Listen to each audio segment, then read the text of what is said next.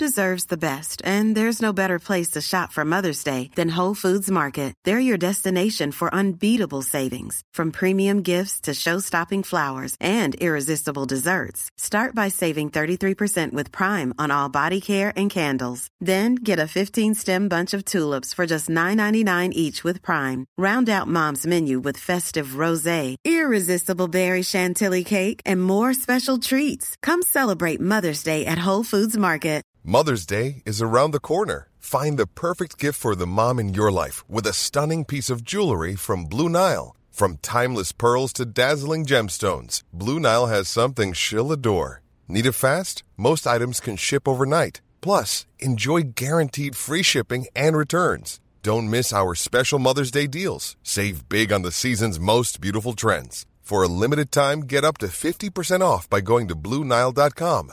That's Bluenile.com. Ryan Reynolds here from Mint Mobile. With the price of just about everything going up during inflation, we thought we'd bring our prices down. So to help us, we brought in a reverse auctioneer, which is apparently a thing. Mint Mobile unlimited premium wireless. Ready to get 30, 30, bit to get 30, bit to get 20, 20, 20, bit to get 20, 20, bit to get 15, 15, 15, 15 just 15 bucks a month. So, Give it a try at mintmobile.com slash switch. $45 upfront for three months plus taxes and fees. Promo rate for new customers for limited time. Unlimited more than 40 gigabytes per month. Slows. Full terms at mintmobile.com.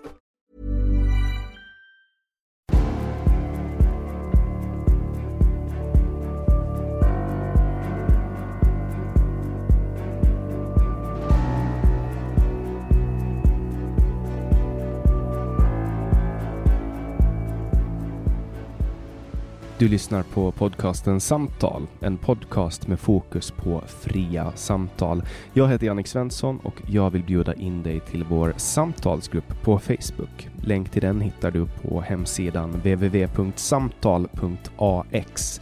Jag blir också superglad om du vill vara med och hjälpa att stödja det här projektet. Det kan du göra på www.patreon.com samtal eller genom att swisha mig på nummer 070-3522 472.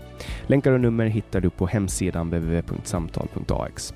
Jag släpper nya samtal varje onsdag året runt och tar tacksamt emot tips ifall det finns någon du vill höra i podden. Idén bakom podden är att fokusera på fria samtal. Vi tror att öppenhet är grunden för det demokratiska samtalet och vill uppmuntra dig som lyssnar att exponera dig för samtal med någon du inte håller med om. Jag heter Jannik Svensson och du lyssnar på podcasten Samtal.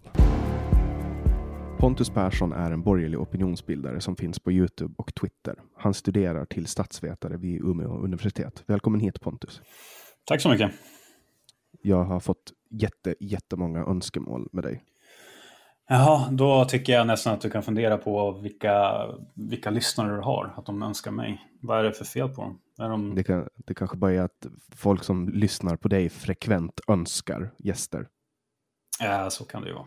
Men du har ju lite visningar på Youtube, alltså 30 000 visningar på din Morgan Johansson kan dra åt helvete-film. Det är inte illa pissat. Mm, nej, men det är, det är tacksamt att göra om sossarna faktiskt, för jävlar vad de är hatade på sociala medier, speciellt Youtube. Så mm. det, är, det är tacksamt. Men eh, den blev bra. Det har väl kanske lite att göra med att eh, Sverigedemokraterna är extremt bra på att eh, kraftsamla på nätet.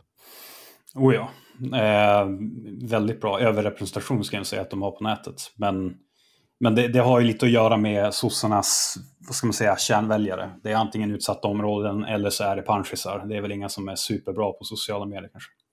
Mm. Ja, eh, och eh, nu, nu reducerar jag dig till en borgerlig opinionsbildare i in, inledningen, men eh, du, du hatar på nätet alltså? Ja, precis. Jag är en näthatare. Det. Eller det är vad jag får höra i alla fall. Mm. Uh, vilket jag tycker är konstigt. Eller ja, folk klagar väl på min ton ganska ofta. Att min ton är så hemsk.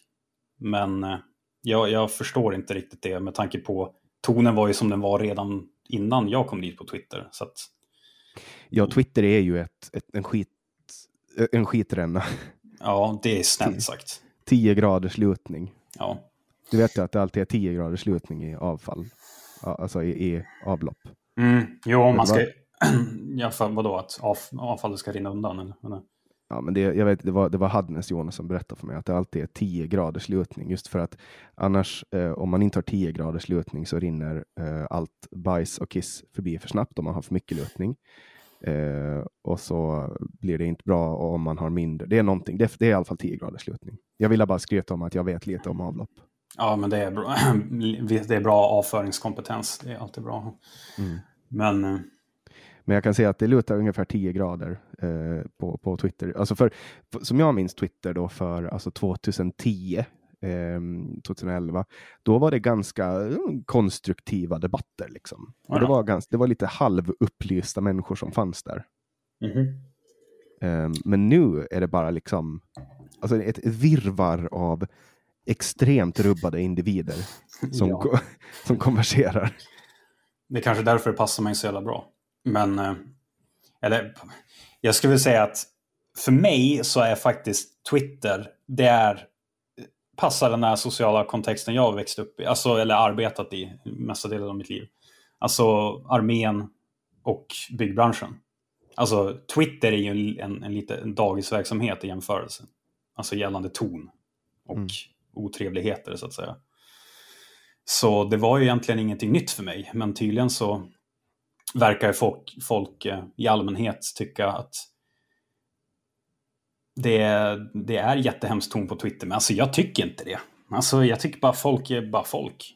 Mm, det... Folk är ju lite gjorda av glas nu för tiden. Jo, det är ju det. Det har jag ju märkt.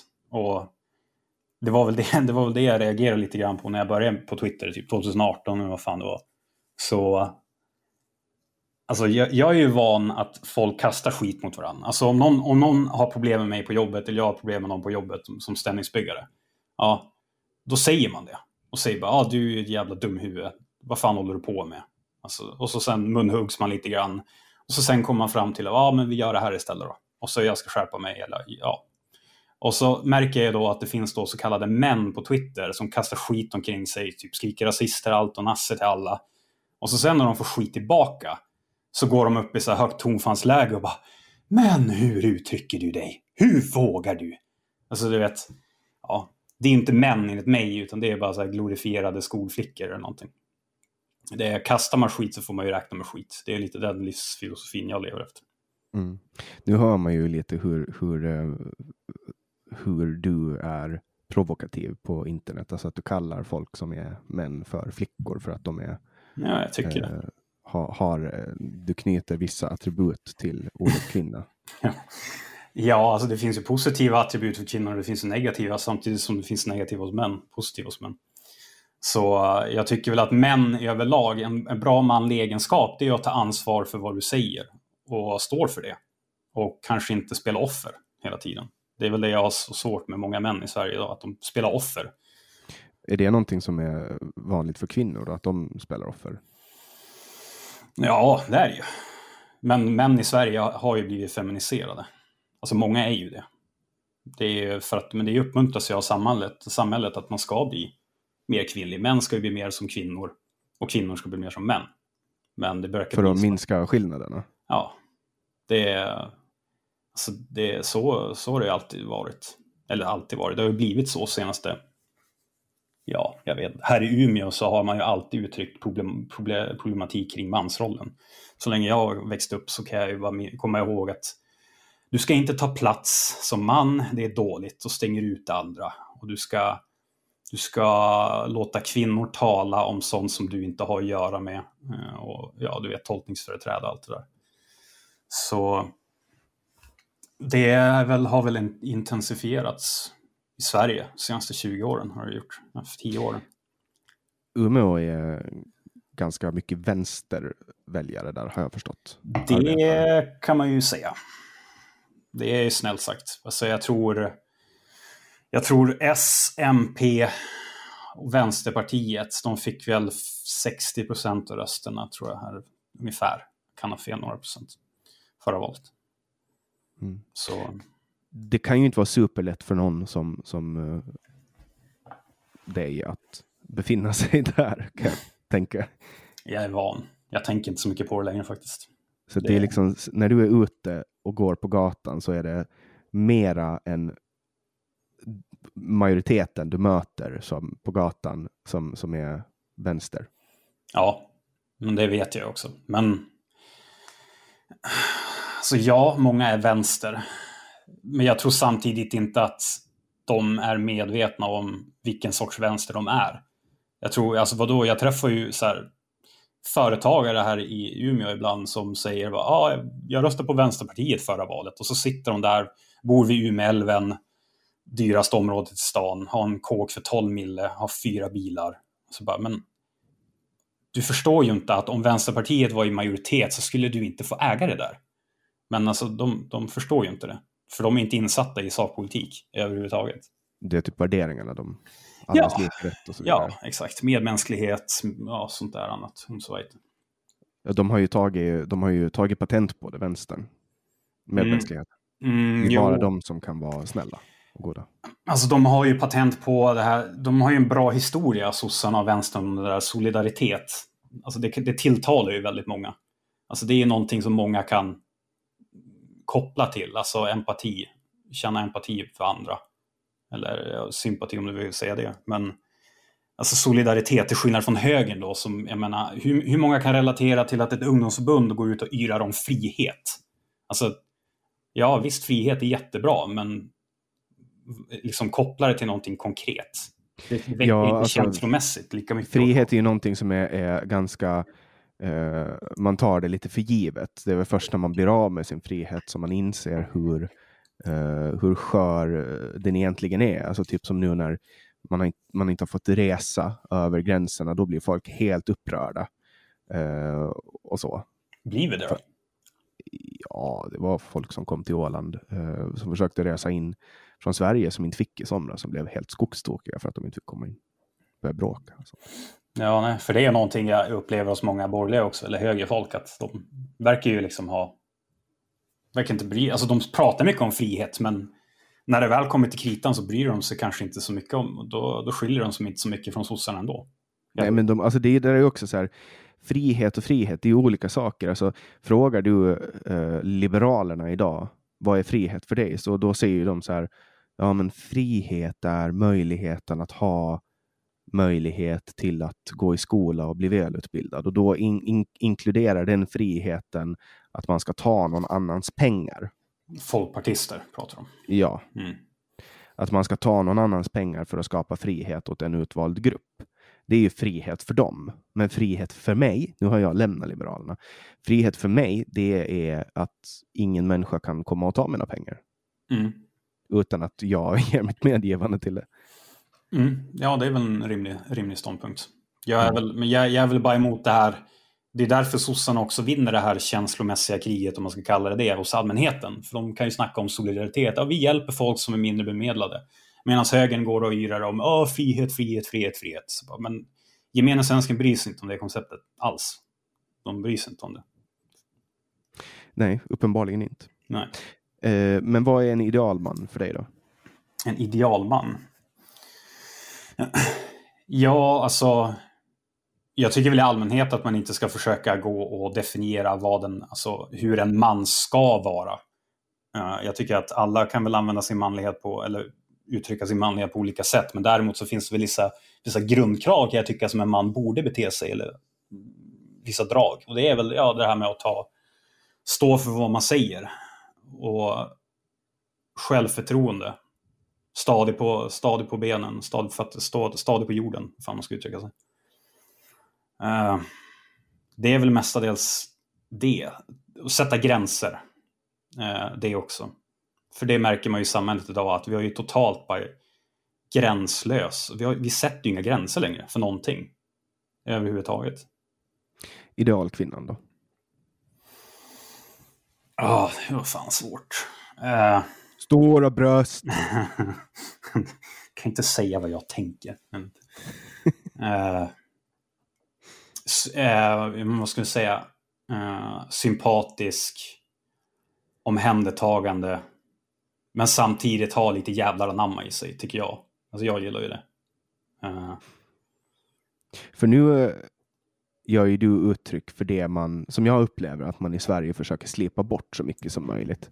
Man försöker ju lära barn på dagis att eh, det finns inga speciella attribut knutna till könet utan att alla är Mm. lika. Mm. Och att man får leka med vilka leksaker man vill och så. Mm. Och eh, vad kallas det?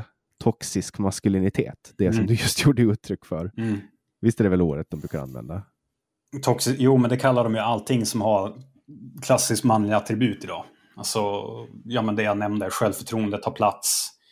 Eh, ja, vad ska man säga, fysisk styrka det också. Men, eh, de kallar ju allting som har med manlighet att göra, alltså för toxisk manlighet. Förut så menar man ju annars, ja men nej men det, det som är dåligt för, för män, alltså typ gå ut och misshandla folk, våldsam, lösa alla konflikter med våld.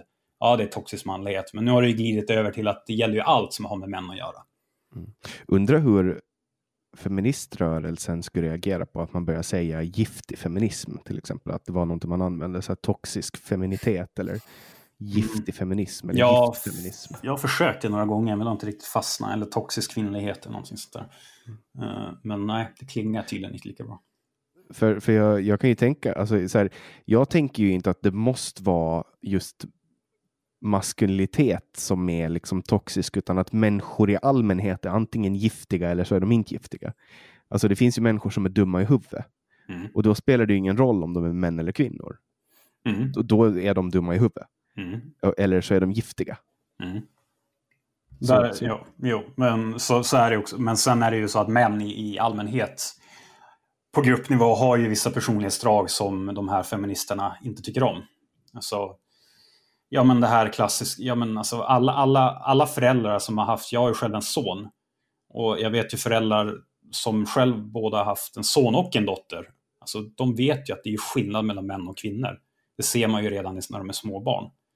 Och det är väl det här konflikten eller försöka motverka, eller vad ska man säga, att pojkar inte får vara pojkar. Let boys be boys, eller boys gonna be boys. Alltså det finns ju liksom, feminister hatar det uttrycket, men det finns ju liksom ett syfte med det. För att pojkar är inte som flickor.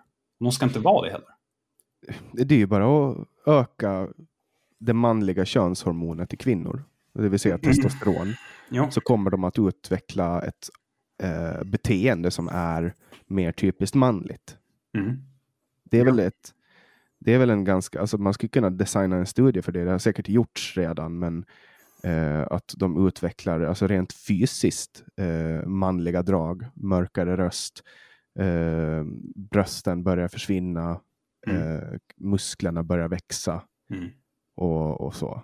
Så att eh, det är, man styrs ju väldigt mycket av hormoner. Alltså det är ju hormoner som sätter igång när vi, när vi får liksom sexdrive och blir kåta och det är hormoner som styr när vi blir attraherade. Mm. Varför skulle liksom inte hormoner också då styra hur barn utvecklas? Tänker jag så här rent spontant.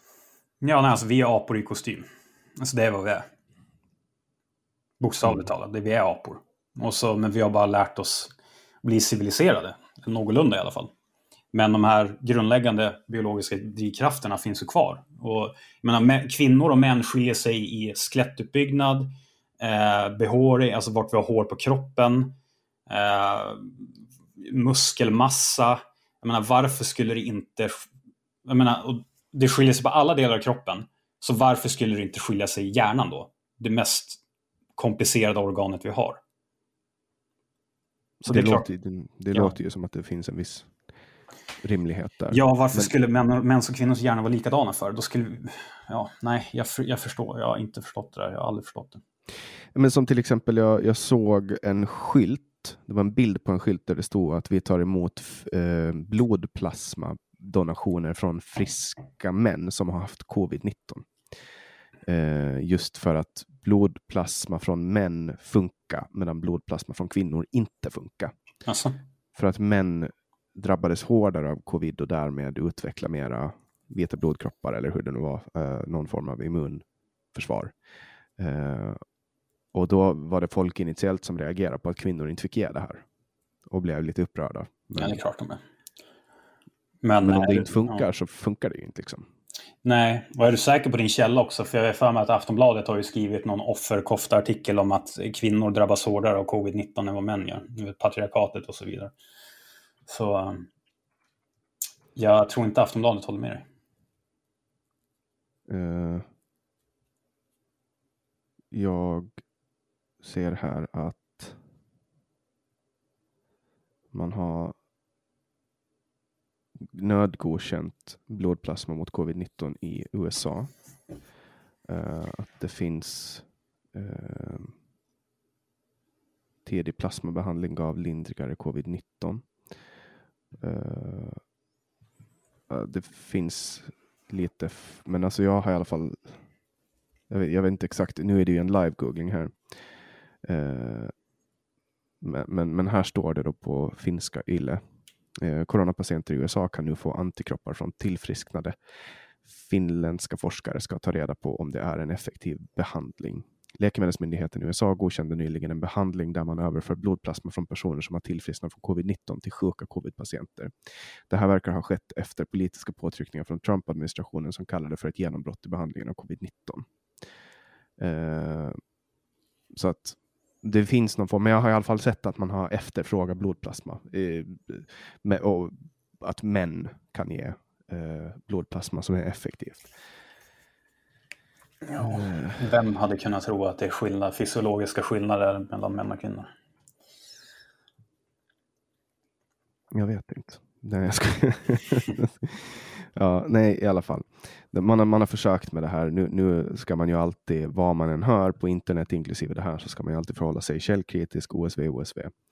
Eh, och det ska man ju även göra när man lyssnar på den här podden. Eh, men du har en Youtube-kanal där du pratar mycket om invandring. Du pratar om rasism. Du pratar om Socialdemokraterna mm. och sådana saker. Vad, hur länge har du haft en, en uh, Youtube-kanal? Så jag började väl för typ ett år sedan ungefär. Var, uh, så var jag lite aktiv under våren. Sen var jag inte jätteaktiv under sommaren och hösten, men nu börjar jag igen under vintern. För det är folk som, jag vet inte, ganska många smarta personer som har sagt att jag eh, tydligen fungerar bra på rörlig bild.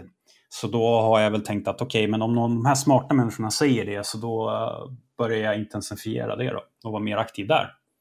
Så jag försöker, men det tar ju... Alltså det tar, folk förstår inte det, men det tar så jävla tid att bara göra en video på typ 15 minuter, 20. Mm. Alltså spela in går ju hyfsat fort, men du ska sitta och redigera skiten också.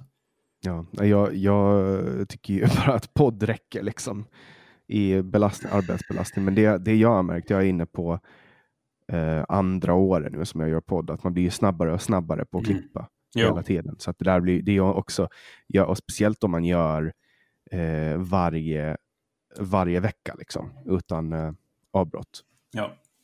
Så det, det är sånt som kommer. Men, men du pratar väldigt mycket om, om rasism och, och sådana saker. Eh, vad, vad är liksom, är det, är det din eh, nisch? Mm. Jag brukar väl förhålla mig till frågor som rör kultur oftast. Och då brukar väl rasism gå in i det. Men eh, jag pratar väl... Det är väl inte att jag medvetet pratar om rasism, utan det blir väl att jag gör det för att mina meningsmotståndare jämt vill kalla allting rasism hela tiden. Och eh, det är väl den här idén om att, ja, den här klassiska som jag har gått emot några gånger också, att rasism mot vita eh, finns inte. Det finns inte omvänd rasism. Liksom, att eh, intersektionalitetshysterin eh, där. Att vita män kan inte bli drabbade för strukturell diskriminering, utan det är bara diskriminering. Mm. Det är väl det jag går emot. Ja, jag tänker att um, många av de här ämnena du pratar om, det på, påminner mycket om uh, arga blatten och, mm. och liknande. Typ Luai Ahmad gör ju också mm. uh, sådana här grejer. Att det känns ju som att det är ganska mättat hela den här grejen. Ja, det trodde jag också först, men eh, tydligen inte. Eh, och det, det jag har märkt, eller fått reaktioner på, det är att så många säger eh, att, jag menar, att jag är svensk och gör det här. Eh, för det är väldigt många som undrar hur, varför, alltså, hur jag vågar. Alltså, jag är inte rädd att förlora jobbet, jag är inte rädd att extremvänstern ska hälsa på mig eller så folk följer mig konstigt nog också bara för kanske att jag är svensk också. Tror jag, en del. De vill ha, de är lite etnokåta kanske, jag vet inte. Vad röstar du på för parti? Det säger jag aldrig, jag har inte sagt det till någon. Okej, okay. men man, jag, jag gissar ju att du röstar på Sverigedemokraterna. Ja, det kan du gissa. Det är många som gör det. Kan du dementera om du gör det då, eller? Jag säger som eh, kårfadern Stefan Löfven, inga kommentarer. Mm. Okay.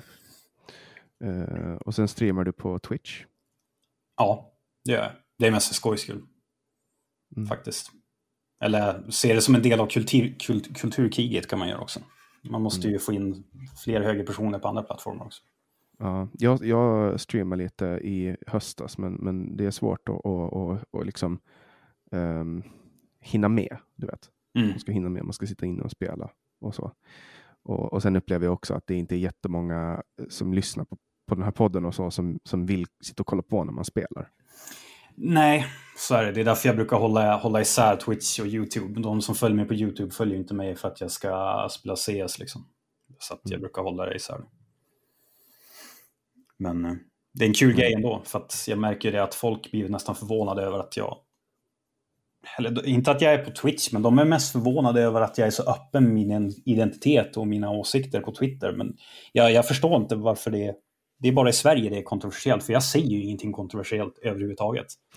Fast det, det du sa där i början skulle jag gissa på att majoriteten av Sveriges befolkning skulle anse att vara kontroversiellt. Det här med att du definierar hur du vill att en Alltså, alltså just det här med att du kallar en, en man som inte är manlig nog för, för kvinna, typ sånt. Ja, jo, men alltså om folk förstår att jag, jag för 90 procent av det jag säger, det är ju, jag raljerar ju och använder ironi och sarkasm. Så jag säger det mest för att han ska shape upp sig och kanske tänka till, okej, okay, ska jag vara en man och kanske ta ansvar för det jag säger eller ska jag ta på mig offerkoftan? För att spela offer, det är inte manligt. Det spelar ingen roll hur mycket någon försöker säga någonting annat. Det är inte man. Det är inte manligt alls. Mm, och sen, eh, sen finns det ju de som anser att, att manlighet är dåligt. Ja. Då kanske de anser att offerkofta är bra. Ja, kan man ju tycka, men jag har ju svårt att se att en civilisation kan, eh, kan ska man säga, blomstra och vara välmående om man bygger hela sin berättelse på offerkofta. Så det, du, bygger, du bygger inte starka samhällen genom att hylla offer. Det gör man inte. Eh, nah, men där, där, det håller jag väl med om till viss del. Alltså där har vi ju hela Israel-Palestina-konflikten. Man har byggt upp eh, Palestina till ett offer eh, för de onda judarnas eh, eh, brutalitet och så, och så liksom skickar man jättemycket pengar till Palestina och sen används de här pengarna till terroraktioner. Eh, och så försöker man skjuta så mycket raketer på så mycket israeliska barn som möjligt. Mm. Jo, men det är på socialdemokratiska heter det feministisk utrik utrikespolitik. Mm. Ja, det var när de hade när, när, första gången någonsin det finns liksom diplomatiska undantag för kvinnor som besöker eh, muslimska länder att de behöver inte bära slöja, men ändå valde Socialdemokraterna att bära slöja när de åkte till mm. Saudiarabien eller vad det nu var de var. Jo, rak titanryggat, så att säga. Ja, alltså det är uttryckligen en diplomatisk regel att man behöver inte som kvinnligt statsråd om man gör en eller diplomat besöker ett land som kräver att man har slöja behöver man inte bära slöja. Det är ett diplomatiskt undantag men ändå väljer man att göra det. Det är lite konstigt. Ja, så sen jag kan ju tycka att vadå skit i diplomatiska regler. Jag menar regler regler. Det är inte så att du behöver följa dem om det är skitregler. Uh, speciellt om du ska kalla dig för feministisk stormakt. Alltså, ja, men regeln är ju att du inte behöver bära slöja. Ja, nej, precis. Men jag säger att om regeln hade varit tvärtom. Jaha, men det skulle man ju inte acceptera. Då besöker man bara inte ett sånt land. Alltså, jag skulle ju inte... Eh, om, jag, alltså, om jag skulle... Jag skulle ju, det handlar inte om att respektera kultur, det handlar om att respektera kutym. Man gör mm. det man gör. Liksom. Mm. Om det är meningen att man Alltså om, om det är meningen att man ska liksom, att det går till så att man först pratar om familjen, för så är det ju i en del, en del eh, samhällen, att man pratar om familjen en stund före man börjar prata affärer. Då förhåller man sig till det. Mm. Uh, I Sverige pratar man lite om vädret först. Mm. Eller bostadsmarknaden. Ja. och sen, sen börjar man prata om sitt ärende. Eller SD. Eller SD kan man också prata om. Ja, SD kan man också prata om. Det pratas ju åt helvete för mycket om SD tycker jag. Ja. Men, uh. men det är ingen dålig regel. Eller det är väl inga dåliga normer. Till exempel från, till skillnad från slöjan. Mm. Eh, ja, nu är jag inne här och kollar på din Twitter och eh, Kul. jag ser, ser att du är född 1988. Åtta är den, den åttonde bokstaven i alfabetet, det är H. Eh, så 88 blir HH, det vill säga Heil Hitler. Yes. Och du är confirmed nazist. Ja, ja. Absolut. Jag trodde du visste det här redan. När du... Det var därför jag var så skeptisk till att några har sagt, eller önskat att ha mig med i podden. Det är liksom bokstavligt talat nazister som lyssnar på din podd. Är du nazist? Yeah. Vad ska jag svara på det? Om jag, ja, jo, absolut. Jo, jag är en nationalsocialist som ogillar socialism. Och jag köper krossa socialismen t-shirtar från en jude. Så ja, jo, jag är nationalsocialist. jag tar det som ett nej. Ja. Varför är det så många som kallar dig för nazist? Så det är inte jättemånga, det är en del, men det är inte jättemånga. Men, eh, ja, jag vet faktiskt inte. Det säger ju inte, som jag sa tidigare, jag säger inte så mycket kontroll. Jag kanske så här, retoriskt vässar till det ibland, men jag menar, mycket av mina åsikter, det är ju saker jag snackar om folk i byggbaracker i typ 7-8 års tid. Alltså, jag vet ju att jag inte är extrem eller någon minoritet. Det är många som tycker det. Det är många som har de här åsikterna. Och grejen är bara att jag tar det här fikarumsnacket ut på Twitter. Men det verkar de här äh, socialdemokraterna som då ska representera arbetarna inte riktigt förstå. Men det är ju för att de aldrig någonsin har pratat med en lönearbetare i hela sitt liv. Och, det, och då är det lättare att bara säga du är nazist. Ja, typ. För att nu, nu läste jag om en, eh, det var en Aftonbladet hade pratat med någon källa, eller om det var Expressen, någon av de där, hade pratat med en källa inne på inne, inom Socialdemokraterna som hade berättat om deras strategi, då, att de hade eh, upplevt jättebra effekt av att eh, knyta allting som Sverigedemokraterna gjorde till nazism och fascism, Ja. att de använder det då som en uttalad taktik. Eh, den här taktiken känns ju inte superkonstruktiv, därför att det man gör när man håller på och framar folk, eh, säger att de är någonting de inte är, att man tappar liksom Eh, du vet när det sen väl kommer en riktig nazist, det är det här Mm. med att ropa att vargen kommer. Mm. När det väl kommer en riktig nazist som, som på riktigt kan eh, göra skada och vara farlig, då har man liksom inget försvar mot det. Nej. Och sen lycka till att locka tillbaka väljare som du har kallat nassar i tio års tid. Alltså, det händer inte. ja, ja, det är sånt. Det Det, är- det, det är väl kanske inte jättemånga sverigedemokrater som vaknar upp och bara, nej, nu blir jag sosse. Mm. Nej, men liksom och bara utmålar oppositionen som ett hot mot demokratin. Man säger att Sverigedemokraterna kommer storma riksdagen. Och så ändå går de ut och säger att de vill ha locka till sig fler väljare. Så bara, varför vill ni ha sådana väljare för? Som kommer storma riksdagen. Varför? Och sen säger att Ulf Kristersson försöker gripa makten. Ja, Morgan Johansson, den... Ja, herregud. Ja, du gillar inte Morgan Johansson. Nej, det gör jag inte. För han är en charlatan. Han är en... Eh, ja, det finns många ord jag skulle kunna säga som förmodligen skulle kunna få mig dömd för förtal, så att jag ska inte göra det. Men eh, det är ganska hög ribba för offentliga personer. ja, du, du ska veta hur jävla högt min ribba ligger. Alltså.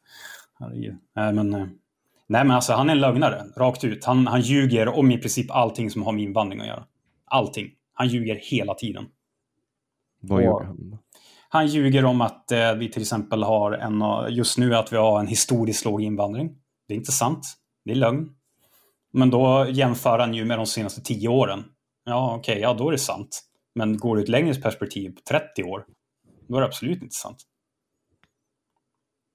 Mm. Vad gjorde han med dem då?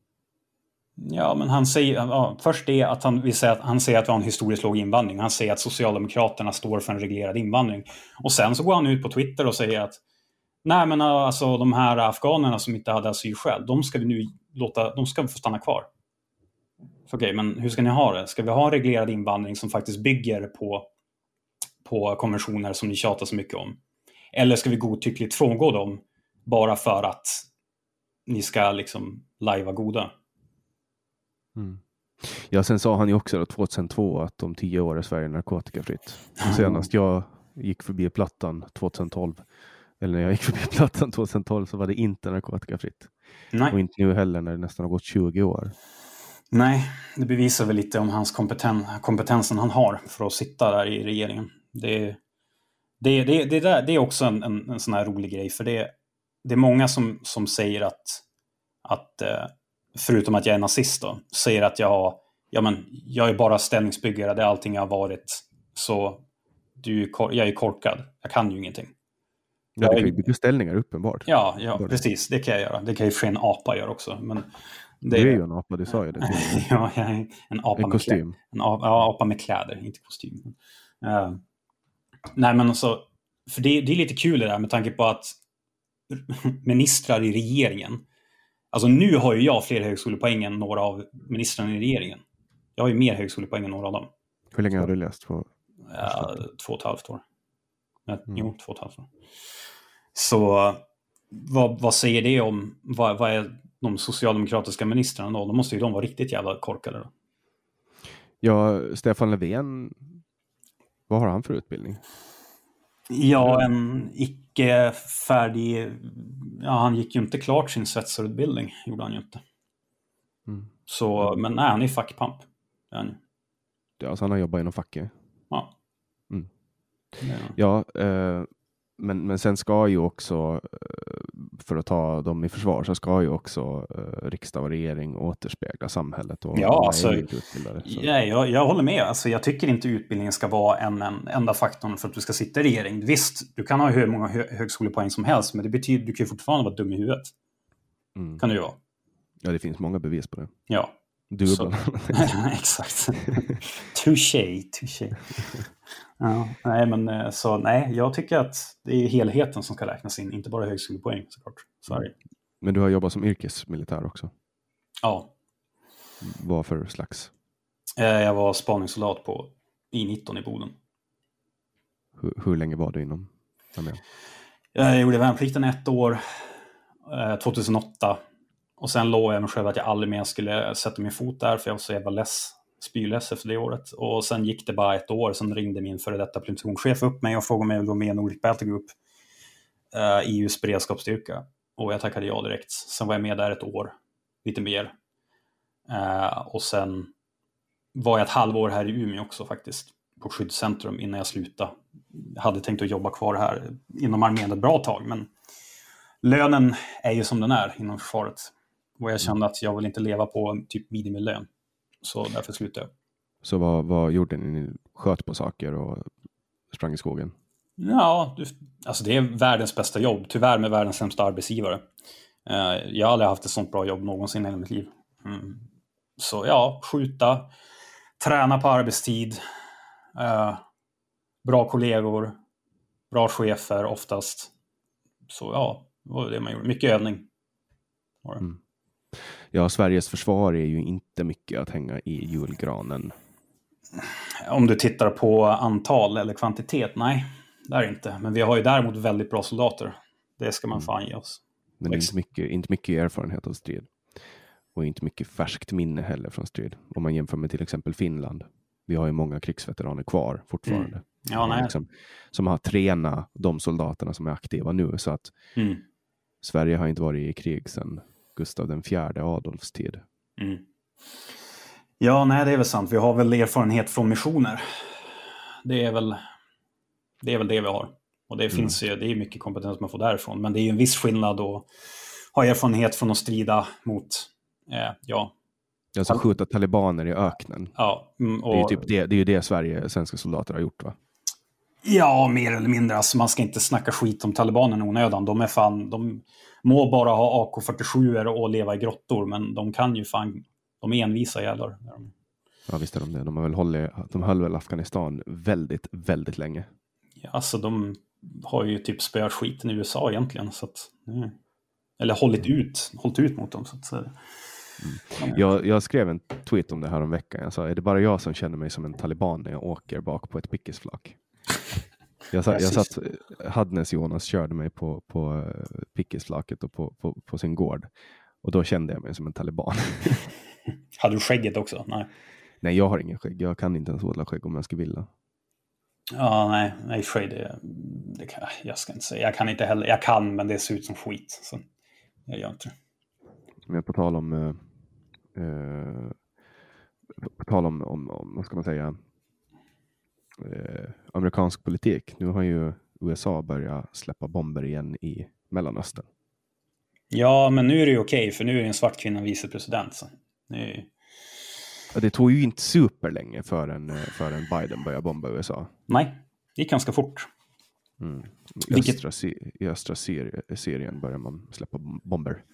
Ja, eh, det är ganska, jag, jag, skrev om det också, att det är ju lite, det är lite ironiskt att, att USA vill bekämpa den strukturella rasismen mot eh, icke-vita USA samtidigt som man bombar skiten ur icke-vita i Mellanöstern. Så det är väl egentligen att jag har inga problem med att man bombar fienden om det finns, alltså om, det, om, om man måste. Men narrativet från vänstern har ju varit att man inte ska göra det. Det är väl mm. det man, och nu helt plötsligt så... Och nu är det okej, okay, men det är väl för att alltså, folk, är, folk var ju, de ville bli av med Trump och nu blev de av med Trump, men då helt plötsligt är det okej okay att allting som, som Biden gör verkar vara okej. Okay. Alltså, jag tänker att, att om, om Trump skulle attackera, han gjorde ju inte, han, han attackerar ju inte eh, folk med bomber och så, men om han skulle ha gjort det, då skulle det bli ett jävla liv. Att det är lite skillnad på folk och folk. Men, men kollar man liksom på slutprodukten av hur mycket krigsföring det blev så var Trump ganska, han fokuserar på annat kan man väl säga. Mm. Alltså bombningar fortsatte ju under Trump, men det var ju inte...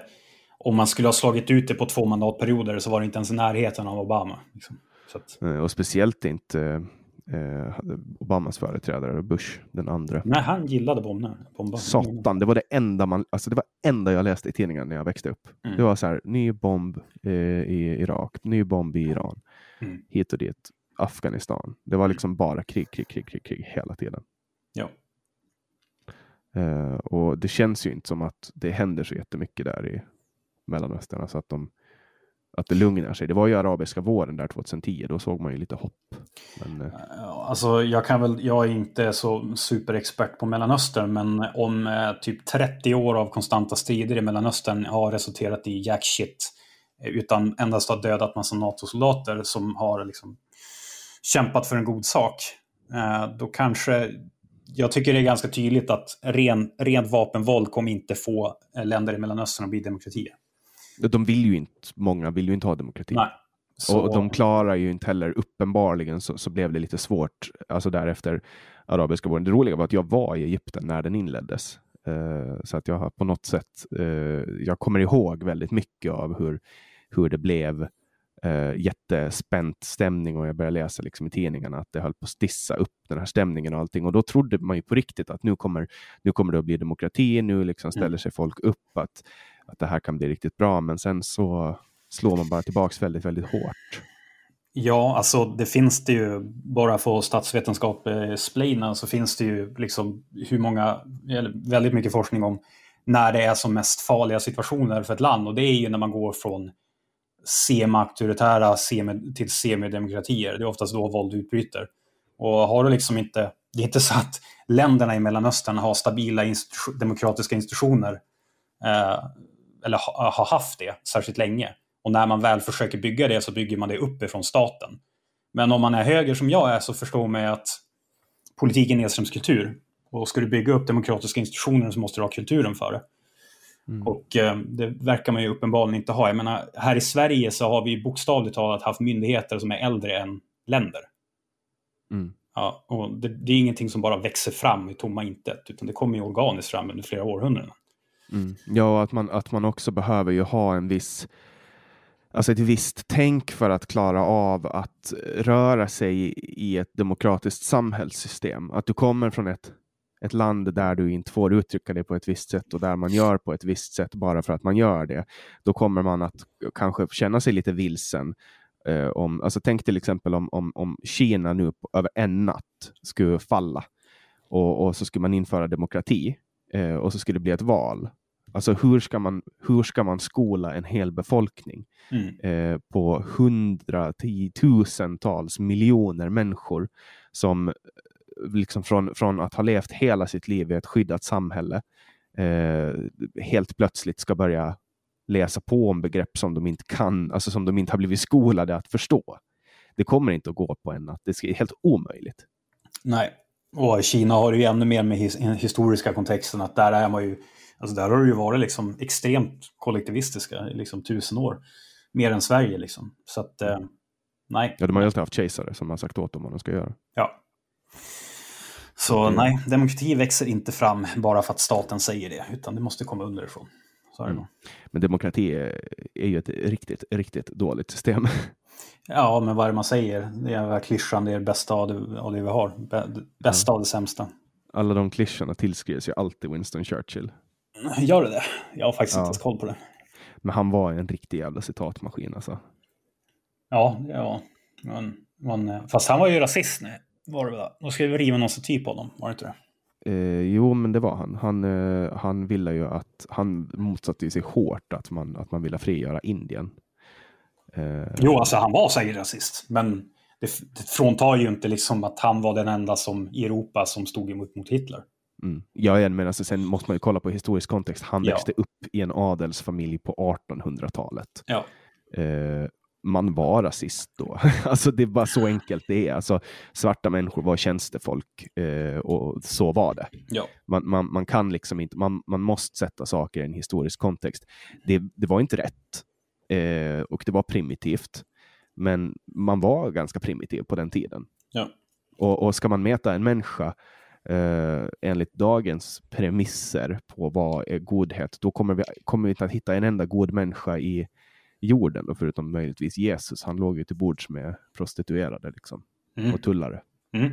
Mm. Fin kille. Så att, men, men Winston Churchill var intressant på många sätt. Jag hade läst eh, Bengt Liljegrens böcker om honom. Nej. Väldigt, väldigt bra. Han är ju typ för övrigt, han är nog min favoritförfattare. Alltså han, han är så jävla bra på, på att skriva biografier över folk.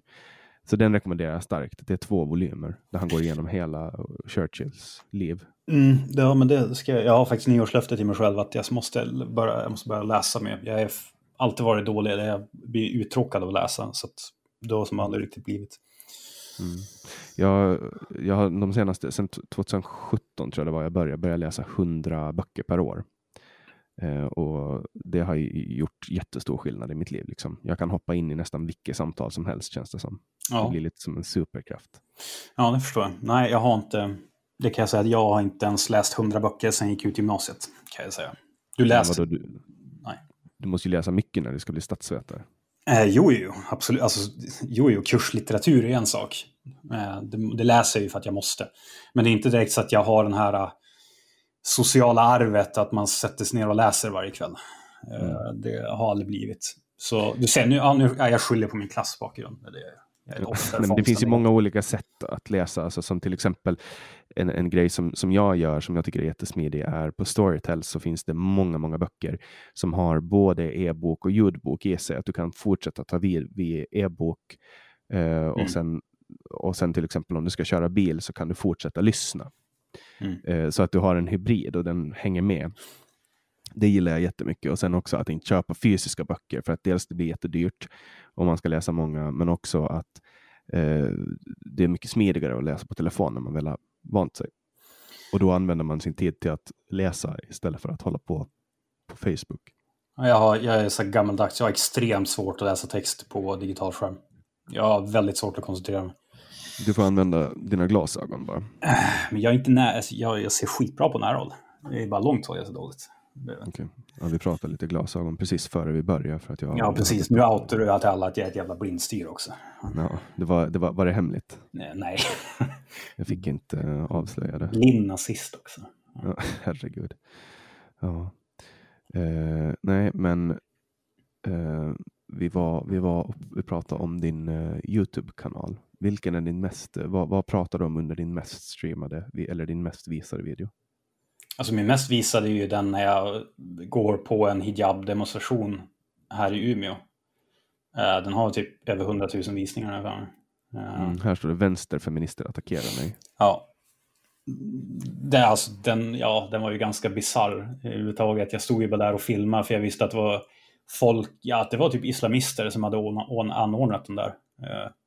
Så jag tänkte jag går dit och filmar och ser vad de säger. Och stod ju där och pratade. De sa ju liksom det här vanliga, ja, vanliga argumenten om hijaben och varför de ska få ha den. Det var ju en protest mot hijabförbud i en av en kommun i södra Sverige, var det Skurup tror jag. Eh, de skulle införa det i skolan. Eh, så jag stod bara där och filmade. Sa ganska vanliga tråkiga, jag tänkte det här kommer inte bli så kul att lägga på YouTube. Men precis när jag, typ när jag skulle börja gå därifrån, då kommer ju någon kvinna fram bakom mig och ifrågasätter varför jag står där och filmar. Och att jag ser eh, sur ut och att jag har ett elakt utseende, jag, jag ser nazistiskt ut och ja, du vet. Hon, hon, hon antog mina åsikter efter mitt utseende, det man skulle kunna, kanske kunna kalla rasism. Men eh, eh, hon såg inga problem med det alls för att jag var vit. Så hon, hon ifrågasatte varför jag stod där och tänkte hänga ut muslimer på min YouTube-kanal. Uh, och sen kom en annan av hennes kompisar och uh, ja, tog telefonen av mig, hoppade på mig bakifrån och tog min telefon. När jag stod och filmade. Fick du tillbaka telefonen och polisen var ju precis bredvid, såg allting, så de tog ju tillbaka telefonen. Uh, så det var inga problem. Sen stod jag där och snackade med henne efteråt och konfronterade henne och sa alltså, vad fan har du rätten att ta min telefon för? Jag har vilken rätt som helst att stå här och filma folk i offentlig plats.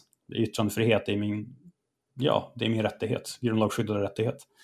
Men nej, det köpte hon inte. Det var fel. Och man hör den här ordväxlingen i filmen då? Ja, ja. Jo, det hör allting. Men alltså det var ju helt, jag, jag visste ju att det finns sådana roliga folk i Umeå, det visste jag. Och by the way, en av de där kvinnorna är ju förskollärare också. Bra förebild för barn. Väldigt bra. Uh, och, men det bisarra var ju reaktionerna när jag la ut den där filmen. När jag skrev att, att det var feminister som hoppade på mig. Du vet, då var det så manliga feminister eller vänstermänniskor, vänstermän som bara Höhö, jag fick spö av två kvinnor. Höhö. Så bara, jaha, vad skulle jag ha gjort då? Skulle jag ha slagit in näsbenet på dem eller? Vad skulle jag ha gjort? Hade, hade det varit bättre? Hade det varit bättre att inte få telefonen tagen eller ta tillbaka telefonen så? Hade det varit mer manligt eller? Man försvarar sig liksom. Det ska man ju undvika eh, i allmänhet om det inte man ska skydda sitt eget liv liksom, eller säkerhet. Men alltså, jag hade ju inte vunnit några sympati. Alltså slå in alltså, handbenet på två kvinnor som vägde fem. De vägde förmodligen lika mycket som jag gör. Som jag gör. De båda tillsammans. Ja, men alltså man behöver inte slå in pannbenet på någon direkt. Nej, men det var ju liksom... Man, an, man använder så mycket våld som, som nödvärnssituationen kräver liksom. Mm, jo, det är ju vad svenska lagstiftningen säger och den är ju som den är.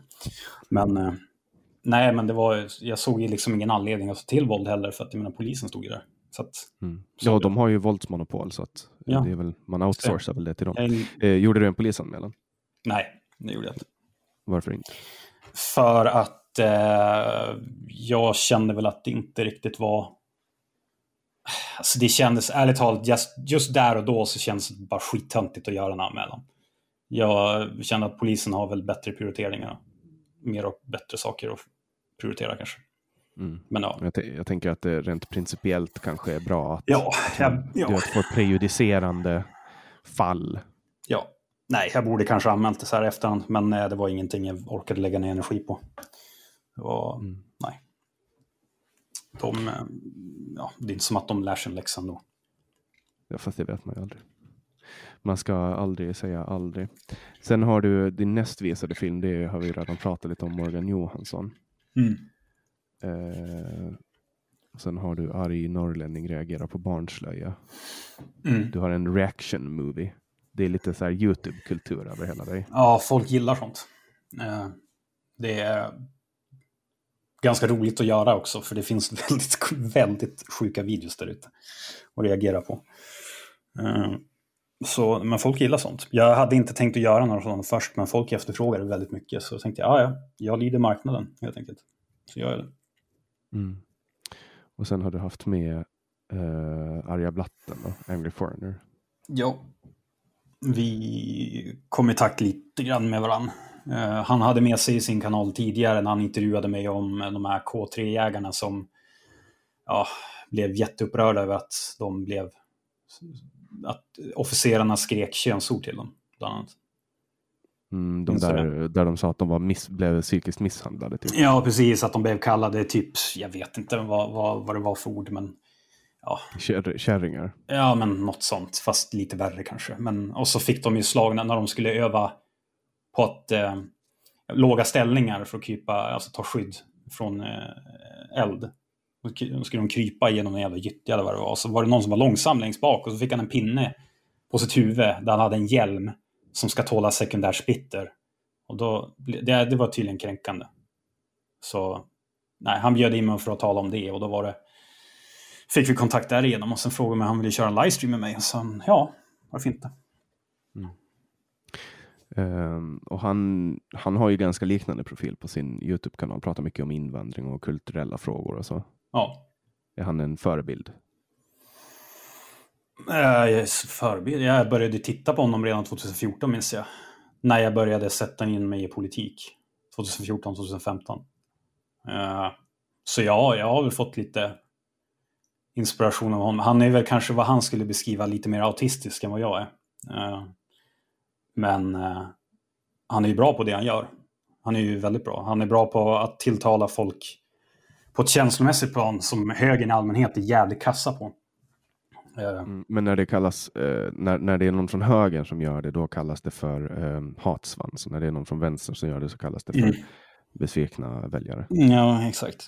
Nej, men för det, alltså det är väl det jag har, stör mig på nästan dagligen med den här högern, etablerade högern i Sverige. Att, alltså, okay, först att man fokuserar för mycket på textform. Okej, okay, visst text är jättebra. Folk gillar att läsa, men många gillar rörligt format, video. Och kunna tilltala folk känslomässigt, dessutom i rörlig video. Det drar ännu mer folk än vad en text någonsin kan göra. Och, men det är många delar av högen som inte förstår det här. Utan de sätter någon kostymnisse och skriver en jättefin text eh, som är full med korrekt statistik och fakta, och, men den kopplar inte an på känslomässig plan, alltså patos. Mm. Ingenting. Tino Sanandaji är väldigt bra på att skriva sådana texter um, med mycket statistik och fakta. Ja. ja, men det är jättebra. Man ska ju ha sån också. Men du behöver ju för att du ska kunna locka över de här ja, väljarna som inte kanske är så jättepolitiskt insatta i varje fråga, så måste du liksom kunna ställa upp bipolära motsatspar. Alltså du måste få upp en konflikt. Och så måste du motivera varför den här konflikten, varför din sida av konflikten har rätt jämfört med den andra. Och då måste du få folk engagerade. Och det är genom känslor. Ja, eh, det är, men det är ju det som är ett problem också, ser jag, att det blir lite för mycket känslor i politik ibland.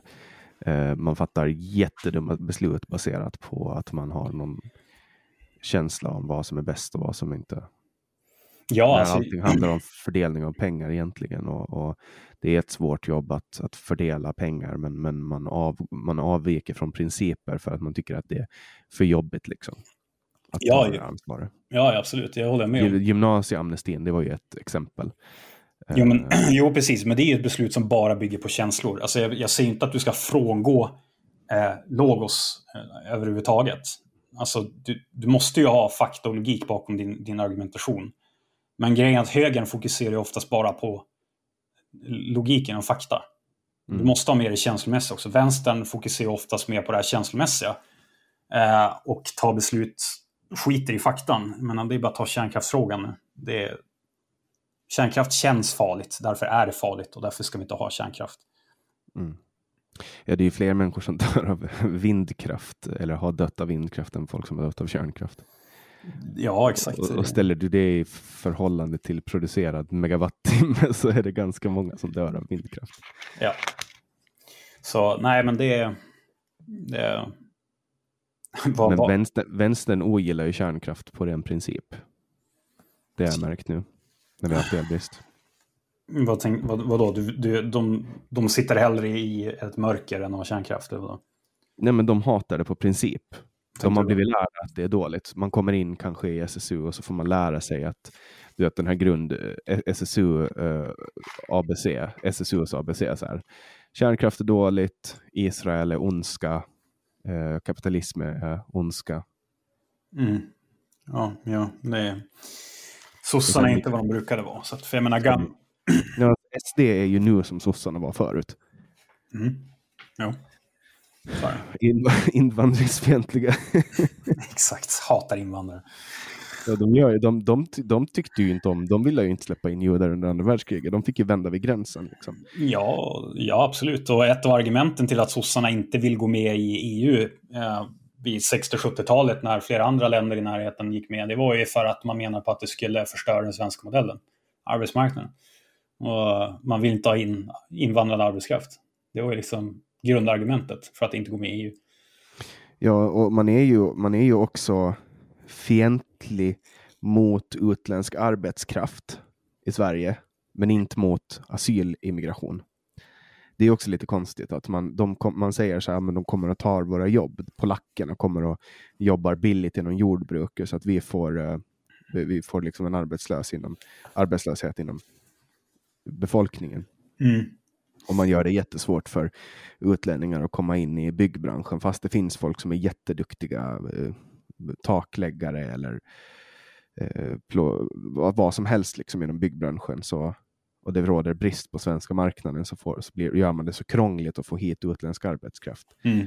Det inte lönar sig. Så istället står de och liksom kämpar med, med så här folk från eh, Arbetsförmedlingen som ska lära sig eh, jobba inom byggbranschen som liksom kommer från ställen där man inte ens använder eh, samma betong eller bygger i samma eh, klimat. Alltså där det är helt annorlunda säkerhetstänk och så. Och nu pratar jag från erfarenhet för att jag jobbar inom ett, ett byggföretag, då, bemanningsföretag inom byggbranschen. Och vi hade ganska många då med, med bakgrund från Mellanöstern mm. eh, som, som, som kom in och det var ett ganska återkommande problem. Liksom att man använde, det, var, man, det var väldigt an, att vara snickare i Syrien och att vara snickare här. Det skiljer sig jättemycket. Ja, det är klart det gör. Herregud. Men det är väl men inte att vara snickare i Polen och att vara snickare i Sverige. Och du vet ju hur jävla mycket man byggde runt 2017, 2018. Mm. Ja, men alltså jag, alltså jag är lite kluven, alltså för att en, en, jag är ju inte, för, jag är inte emot arbetskraftsinvandring. Det jag däremot i det här läget är emot, det är ju den enorma införseln av lågkvalificerad arbetskraft. När vi redan har tiotusentals människor som lever på bidrag i det här landet som inte ska leva på bidrag. Eh, och sam men samtidigt så tycker jag att om, om det är, då är, för då är det ju någonting fel på den inre marknaden. Alltså då är det ju någonting fel med svensk arbetsmarknad. Och då måste du ju på något sätt få dem i arbete. Men alltså lösningen är inte att ta hit tiotals tusen människor till. När vi redan har arbetskraft här. Och, jag tycker inte att det är något konstigt att man tar in eh, flyktinginvandring. Att alla, tar, alla Europaländer tar en kvot eh, lyckliga flyktingar från, som, som UNHCR då har ansett att har flyktingstatus. Ja, det, det, det, är bara att, att alla, alla är med. Men just det här som, som man nu i Sverige gör, att man utan att egentligen veta vad det är för människor man, man ger asyl, eh, ge asyl när, när man har liksom Dublinförordningen som man ska förhålla sig till, det vill säga att man ska söka asyl i första EU-land mm. och sådana saker. Att man, man väljer, det känns nästan lite som att det är eh, från politiskt håll att man godkänner att myndigheterna eh, överträder sina befogenheter. Mm. För att det, man sätter ju liksom inget stopp på hur många eh, asylansökningar man, man hanterar. Man, utan det, man hanterar så många som man får in och, och, har tid att göra. Ja, alltså, jag är inte heller emot asylinvandring som koncept. Men om vi hade, om vi hade levt i ett, i ett normalt land där folk tar, Eh, gör analyser, konsekvensanalyser och säger okej, okay, om vi har den här mängden invandring så här länge, vad kommer hända med samhället då? Men det har man inte gjort, utan nu har man fört en invandringspolitik i 30 år som har gjort att vi har gått från två utanförskapsområden på 90-talet till över 200 idag.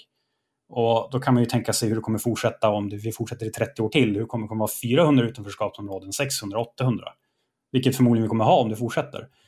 Jag är inte emot asylinvandring och jag är definitivt inte emot kvotflyktinginvandring. Det jag är emot, men vi kan inte ha det mer. Alltså nu måste det ner på noll. Vi måste, vi måste hamna på eh, netto återvandring. Alltså folk måste härifrån Folk måste inte hit. Alltså det går inte. Alltså på, asyl i andra länder så är ju till exempel politisk asyl, alltså den som Julian Assange fick. Ja. Eh, och, och, och Edward Snowden och så. Det är ju asyl som är liksom används. Eh, det är ju meningen att man ska kunna ta sig till ett land och, och bli skyddad av det landet mot ett annat land. Ja. Eh, och, och, det är ju klart att det är hemskt att människor behöver fly. Det är fruktansvärt.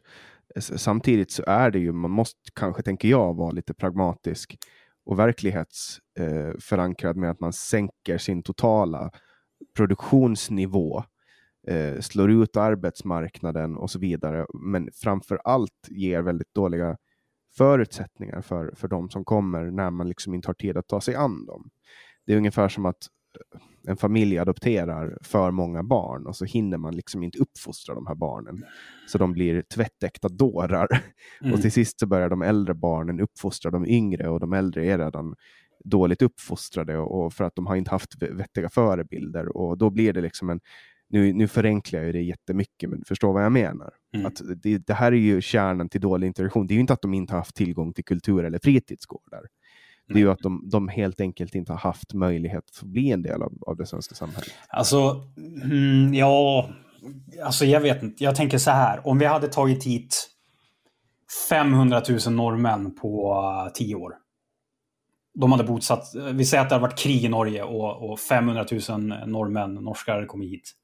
Och så hade vi byggt upp tältläger för att alla skulle rymmas. Alltså vi hade ju inte ens sett hälften av, eller i närheten av konflikterna som uppstår som det gör idag. Alltså... Ja, alltså nu tar man ju också, det ska vi, nu tar man ju, blandar ju lite fritt från olika länder. Man tar lite sunnimuslimer och lite shia-muslimer och de ja. hatar varandra. Ja. Och så tar man eh, människor från två olika sidor av krig. Och så ska man liksom blanda ihop de här och så har man, eh, alltså det är, ju, det, är ju, det är ju ett recept för, för, för disaster. Ja, det är ett jättebra, jättebra eh, grundrecept för att skapa eh, inrikeskonflikter som kan utmynna i regelbundna inbördeskrig längre fram i generationer. Alltså det är... Jag menar, vi har, vi har ju liksom etniska grupper som slåss på öppen gata i Sverige idag på grund av etnicitet. Alltså turkar mot kurder. Um, ja, alla, alla olika etniciteter. Du har ju liksom assyrier, ja, ja, assyrier och så sen har du all, allt judehat i Malmö. Alltså Alltså judarna har ju bokstavligt talat flytt Malmö. Alltså det finns ju judar som går ut och säger att de bor ju hellre i... De var ju tryggare där de kommer ifrån än vad de är i Malmö. Alltså det är bättre i, i vissa delar av Mellanöstern än vad det är i Malmö. Mm. Men det här, det här är ett känsligt ämne i Sverige. Man ska inte prata om att, att judarna förföljs i Malmö. Ja, nej, men istället, det... vill man, istället vill man bygga något museum för förintelsen för att liksom släta ja, Alltså hur jäkla korkat är inte det där? Alltså Nej, men vi löser problemet med judehatet genom att utbilda folk mer i förintelsen. Men tror ni på riktigt att det är det det handlar om? Nej. Det, det, där har, det där har ju ingenting med förintelsen att göra heller. Det där har ju att göra med att i Mellanöstern så är det väldigt vanligt att man hatar judar. Ja, men alltså Hitlers närmaste allierade var ju för fan araber. Ja, alltså, de hade ju en gemensam fiende och det var ju ja. judarna. Alltså, alltså nej, det, det, är så, det är så... Och det, jag, vet, jag kan tycka att det nästan är på gränsen till provocerande att säga Ja, men om judarna säger, om judar säger att ja, nej, men vi kan inte bo kvar i Malmö för det är så otryggt. Ja, nej, men jag vet, vi bygger, vi bygger ett museum. Så bara, men nej. Kanske liksom öka polisnärvaro, öka säkerheten. Sluta ta in folk som hatar judar, kanske. Bra början. Ja, det känns ju som en, en ganska rimlig startpunkt. Um, ja, men men det, där är, det, där, det där ska man ju helst inte prata om. Nej, Malmö, det... nej precis. För, där, alltså, för det är ganska enkelt. Alltså, det är väldigt enkelt. Tar du hit Mellanöstern så får du Mellanöstern. Alltså, vad är det som utgör en nation? Vad är det som utgör ett land? Jo, det är ju folket, det är ju inte nationsgränserna. Det är så... samma om man skulle ta hit folk från, från USA så skulle vi antagligen alltså skulle vi ta hit en miljon amerikaner så skulle vi antagligen få en lite mer överviktig befolkningsdel. Alltså för att de äter väldigt dålig mat i USA. Ja. Och det vet vi. Ja, eller liksom ta, ta alla invånare i, i, ta alla invånare i Somalia och så flyttar de till Sverige och så tar du alla, alla invånare i Sverige och flyttar dem till Somalia. Skulle Somalia fortfarande vara Somalia eller skulle det vara Sverige? Alltså, det är klart att det är befolkningen som formar nationen. Och tar du då på, på eh, gruppnivå en befolkning på flera hundratusen människor. På gruppnivå så kommer ju de människorna påverka Sverige på ett sätt som är mer likt Mellanöstern än vad det är i Sverige. Alltså, det här är ju grundläggande, grundläggande mänskligt beteende. Men mm. det, det, du kan inte ha den analysen, du förstår inte den analysen om du inte förstår värdet av kultur. Mm. Det finns ju också det här, det var ju någon, jag vet inte hur de lyckades med det här med att säga att nu ställer du grupp mot grupp och fick det till att vara en jättehemsk sak att göra. Kommer du ihåg det? Ja, det är syftet med politik, bokstavligt talat. Ja, så man, man, man prioriterar genom att ställa grupp mot grupp. Ja. Man måste ju göra det. Eh, men det här blev ju en, alltså det här har ju blivit ett jättevanligt argument, har jag noterat, när folk eh, debatterar folk som är invandrarkritiska. Så ser de nu ställer du grupp mot grupp. Eh, de kanske säger så här, ja men pensionärerna får ingenting och sen kommer det invandrare som får jättemycket. Och då säger de, ja men nu ställer du grupp mot grupp, som att det skulle vara någonting dåligt. Men det gör man ju alltid inom politik. Jag har ju, en, jag har, jag har 12 år har jag varit politiskt aktiv. Um, Beklagar. Och, ja, tack. Uh, och, och, de flesta ekonomiska diskussioner som jag har varit med om, har ju, det utgår alltid från att ja, nu ska vi förbättra servicen i den här sektorn. Uh, mm. Då måste vi ta pengar någonstans ifrån. Var ska mm. vi ta pengar ifrån? Var ska vi skära? Var ska vi förbättra? Var ska vi strömlinjeforma? Det, det, det handlar ju alltid, då ställer man ju grupp mot grupp. Alltså kanske man tar pengar från eh, biblioteken får stänga tidigare och man kanske sparkar en person därifrån. Då tar man mm. ju pengar från kulturen och då ställer man ju kulturmänniskor mot ja, men kanske då åldringar som man förbättrar servicen för. Ja, det finns ju ett jättebra exempel på här i Umeå. Umeå har eh, Sveriges största kulturbudget för kommuner per capita. Och vi har extremt stora förskoleklasser. De blir större och större för varje år. Men då istället för att satsa resurser på att minska förskoleklasserna så fortsätter ju då kommunpamparna att lägga pengar på kulturtanter och kulturgubbar för att de ska kunna bygga en metoo-staty bland annat här i Umeå. Eller konstverk men det är, ju, men det Så gör ju politiker, har alltid gjort. De ger ja, pengar till sina kompisar. det är ju grupp mot grupp. Så då bokstavligt talat, då säger jag, ja men då prioriterar ni era polare inom kultursfären före barnen i Umeå. Det är ni bokstavligen det ni gör. Men det, det, förstår de inte, för då är det här vanliga tugget att om du vill avfinansiera offentliga pengar till kultur, ja då är det ju ett hot mot demokratin. Liksom. Fri kultur Nej, men alltså, skulle, skulle, skulle Sveriges, Sveriges Television vara eh, invandrarkritiska eh, by standard, då är, kan ta mig fan på att mediaskatten skulle börja darra då. Oh ja. Alltså om, om, inte, om inte public service skulle vara till nytta för de som bestämmer, det vill säga vänstern, så, så skulle inte de vara så jättenoga med att det fanns kvar. Åh oh, gud, ska vi börja vänta om public service nu, statsmedia, du vet, för då... Ja. Mm. Jag är en uttalad eh, kritiker till public service för att jag, jag håller inte med om att den, den beskrivningen av sitt eget uppdrag som de har är inte verklighetsförankrad. Det funkar inte. Ska man kritiskt granska man den och deras styrdokument så ser man att det de tar på sig är en, en uppgift som inte går att genomföra. De ska vara opartiska. Liksom. De är inte mm. opartiska, de är ja. partiska. Ja, herregud. Och jag, jag visste redan för eh, när jag läste kursen eh, Stats B så skulle vi då skriva ja, typ en B-uppsats. Och då valde jag att jag skulle skriva om den nya policyn gällande ja, men skattefinansieringen av public service. Eh, så då började jag, alltså jag visste att jag var emot public service innan dess, alltså extremt. Alltså det är nästan ett förakt jag känner mot dem. Men alltså efter jag har läst de typ tre, fyra olika SOU som finns för förarbetena. Och by the way, vill du tappa livsgnistan så ska du läsa de SOUs. Herregud så tråkigt det är. Men där bland annat så går de igenom, de säger ju rakt ut i de här utredningarna att vi ska sträva efter att skapa en gemensam verklighetsbild för svenska folket. Alltså, det är vad man säger. Och för mig låter det extremt Nordkorea, Nordkorea-ish. Alltså, ska, ska, ska SVT för mina pengar få att, att jag och Ali Esbati i Vänsterpartiet har en gemensam verklighetsbild? Det, det, kommer inte gå. Du kan slänga hur mycket pengar som helst på det, men det kommer inte gå. Det är helt omöjligt. Mm. Nej, man kan ju försöka. Du kan försöka, men eh, det, ja, du kan slänga 16 miljarder på det, du kan slänga 50 miljarder på det. Det spelar ingen roll. Och den här, den här grejen om att du ska ha fri media som finansieras av staten. Alltså det är en oxymoron, det går inte ihop. Det, det är bara det en motsägelse. Nej, men alltså skulle, skulle de börja göra saker som var negativa för staten Eh, och, och regeringsfientliga så är jag ganska säker på att pengarna ganska snabbt skulle börja försvinna på grund av att de har gått ut över sitt uppdrag. Ja, varför tror du Moderaterna inte är mer, eh, mer benägna att ta konflikt mot eh, public service än de gör idag? Alltså jag vet ju att det finns en majoritet, väldigt många inom Moderaterna som riktigt avskyr public service. Men de kan ju inte gå ut och säga det öppet inför en valrörelse, för de kommer ju bli slaktade. De... Eh, ja, alltså jag vet ju hur det är att få public service-vapen riktade mot sig. Jag gick ut och sa att jag ville lägga ner Ålands Radio. Ja, just det. Jag läste om det.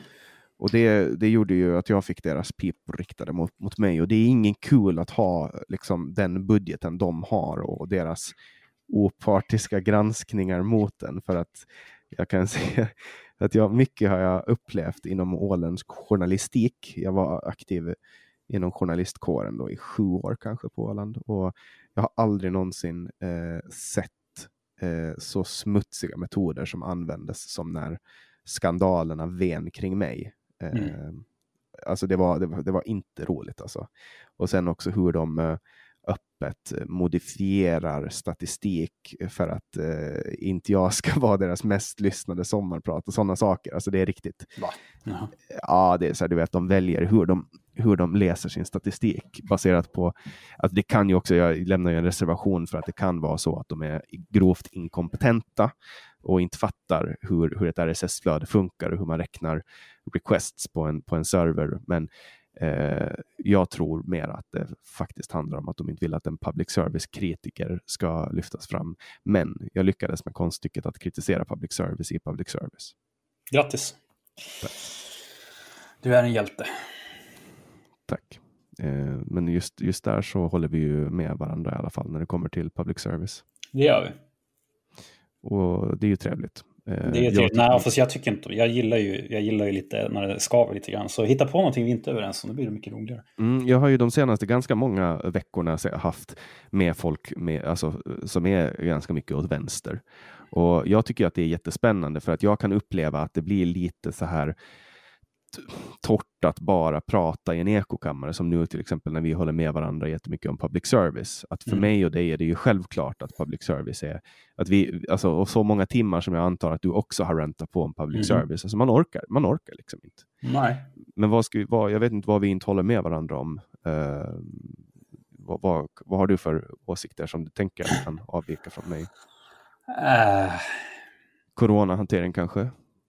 Kanske, men... Jag, eh, jag, tycker att lockdown är fullt rimligt. Med utegångsförbud. Trots att jag är libertarian. Det kanske, det kanske hade varit fullt rimligt om vi hade gjort det i början. Jag ser, inget, mm. jag ser, inget, eh, jag ser inte att det ska få... Jag, jag tror inte det skulle ge så mycket nu faktiskt. Ja, förutom att det stoppar smittspridningen. Då. Ja, alltså jag tror, jag, jag tror absolut att du kan ju göra Ja, men som Tyskland gör ju mycket. När de upptäcker ett fall så kör de en total typ lokal lockdown. De smittspårar, de tar reda på vilka som är smittade och så sen så får de vara hemma från jobbet och så sen fortsätter allting som vanligt runt omkring. Här i Sverige, alltså Sverige är en av två länder, tror jag, i Europa, eller tre, som inte har en digital smittspårning. Alltså, vi är ett u-land i jämförelse. Det finns ingen app för det va? Nej, det finns det i Finland, Coronablinkern heter det. Ja, så du får liksom ett sms om du har varit i närheten av någon som har varit coronasmittad. Ja, man får, man får det i telefonen, det är en push-notis. Ja. ja. Så det funkar liksom. Alltså, det, det, det, kan väl inte vara så svårt att fixa fram, tycker jag. Eh, nej, men problemet blir ju då att man får väldigt många i karantän. Uh, tror jag att det har. Alltså min analys av hela coronasituationen i Sverige har varit att man från början valde att lita på Tegnell, för att man inte riktigt visste vad man skulle göra och Tegnell var lite, kände sig liksom lite så här utmanande och så. Eh, och sen kunde man liksom inte eh, säga stopp, för man använde ju ganska tidigt vad man ut med, sa att alla som kritiserade eh, strategin var eh, nazister och så vidare. och så vidare. Man klumpade ihop dem med, med foliehattar och konspirationsteoretiker. Mm. Eh, och, och, så valde man egentligen då att ta ungefär samma linje som Trump gjorde. Men, men att, att gå ut för Stefan Löfven och hans regering, gå ut och säga att vi gjorde fel, ehm, då, då erkänner man också samtidigt att, att man har gjort grova missbedömningar och då eh, har man kanske inte förtroende som krävs för att få fortsätta regera. Och, och det, de vill ju fortsätta regera. Ja, alltså att en sosse ska ta ansvar och säga att han har fel, det är väl mer troligt att vi hittar liksom utomjordisliv inom de närmaste fem åren, skulle jag gissa på. Det kommer aldrig hända. Ehm, Ja, alltså jag... ja, alltså de erkänner ju att de har haft fel. De säger att vi har varit naiva. Hela ja, tiden. Jo, men då säger de ju vi. Alltså vi alla har varit naiva, inte att de har varit naiva. Det är ju det, är det de syftar på. Och naiva, naiva syftar ju snarare på att inte har varit en medveten handling. Alltså det handlar ju, visst de är inkompetenta, men något jävla ansvar får de ju ha för sin jävla politik. De kan inte bara skylla på inkompetens hela tiden. Ja, de säger ju hela tiden att de har varit naiva. Så jag upplever det som att de erkänner att de har haft fel, men problemet är väl att, att folk fortsätter tillåta det hända och jag fattar att, att Moderaterna och Centern inte har velat ta tag i regeringen, eh, regeringsbildning, liksom, för att vem vill ha en sån här het potatis nu? Det mm. kan bli fel. Liksom. Det kan bli jävligt fel. Men, men det man borde ha gjort, och jag vidhåller det här fortfarande, jag har varit av den här åsikten i över ett år nu, eller ja, det är väl typ ett år, att man borde ha fällt regeringen direkt Eh, och, och, gjort en samlingsregering. För att man har utlyst i alla, inte alla, men många länder i Europa så har man utlyst eh, krisundantag, alltså undantagslag. Man har gjort det i Finland. I Finland har man varit väldigt enig om hur strategin ska funka. Därför har man inte behövt en samlingsregering. Men i Sverige har man varit oenig. Mm, samtidigt som vi har haft oppositionen som har kritiserat majoritetsblocket och sagt att ni kan inte göra så här, ni måste agera så här, så har man fortfarande ändå inte varit benägen att fälla regeringen. Och det ska jag, mycket av det ansvaret lägga på Centern. Ja, men det är för att de inte är en opposition, de är regeringsparti. Alltså de stöder aktivt, inte aktivt, men de stöder passivt regeringen. Ja, de vill ha kakan och uh, äta den. Ja, men alltså, jag menar, skulle regeringen gå ut idag och säga Pontus, du får inte lämna din lägenhet förrän för, för, för vad du vill, utan du får bara lämna lägenheten om du ska åka och handla mat. Alltså jag hade ju bara ett stort jävla långfinger och sagt du drar åt helvete, det kan du fet glömma. Aldrig i livet.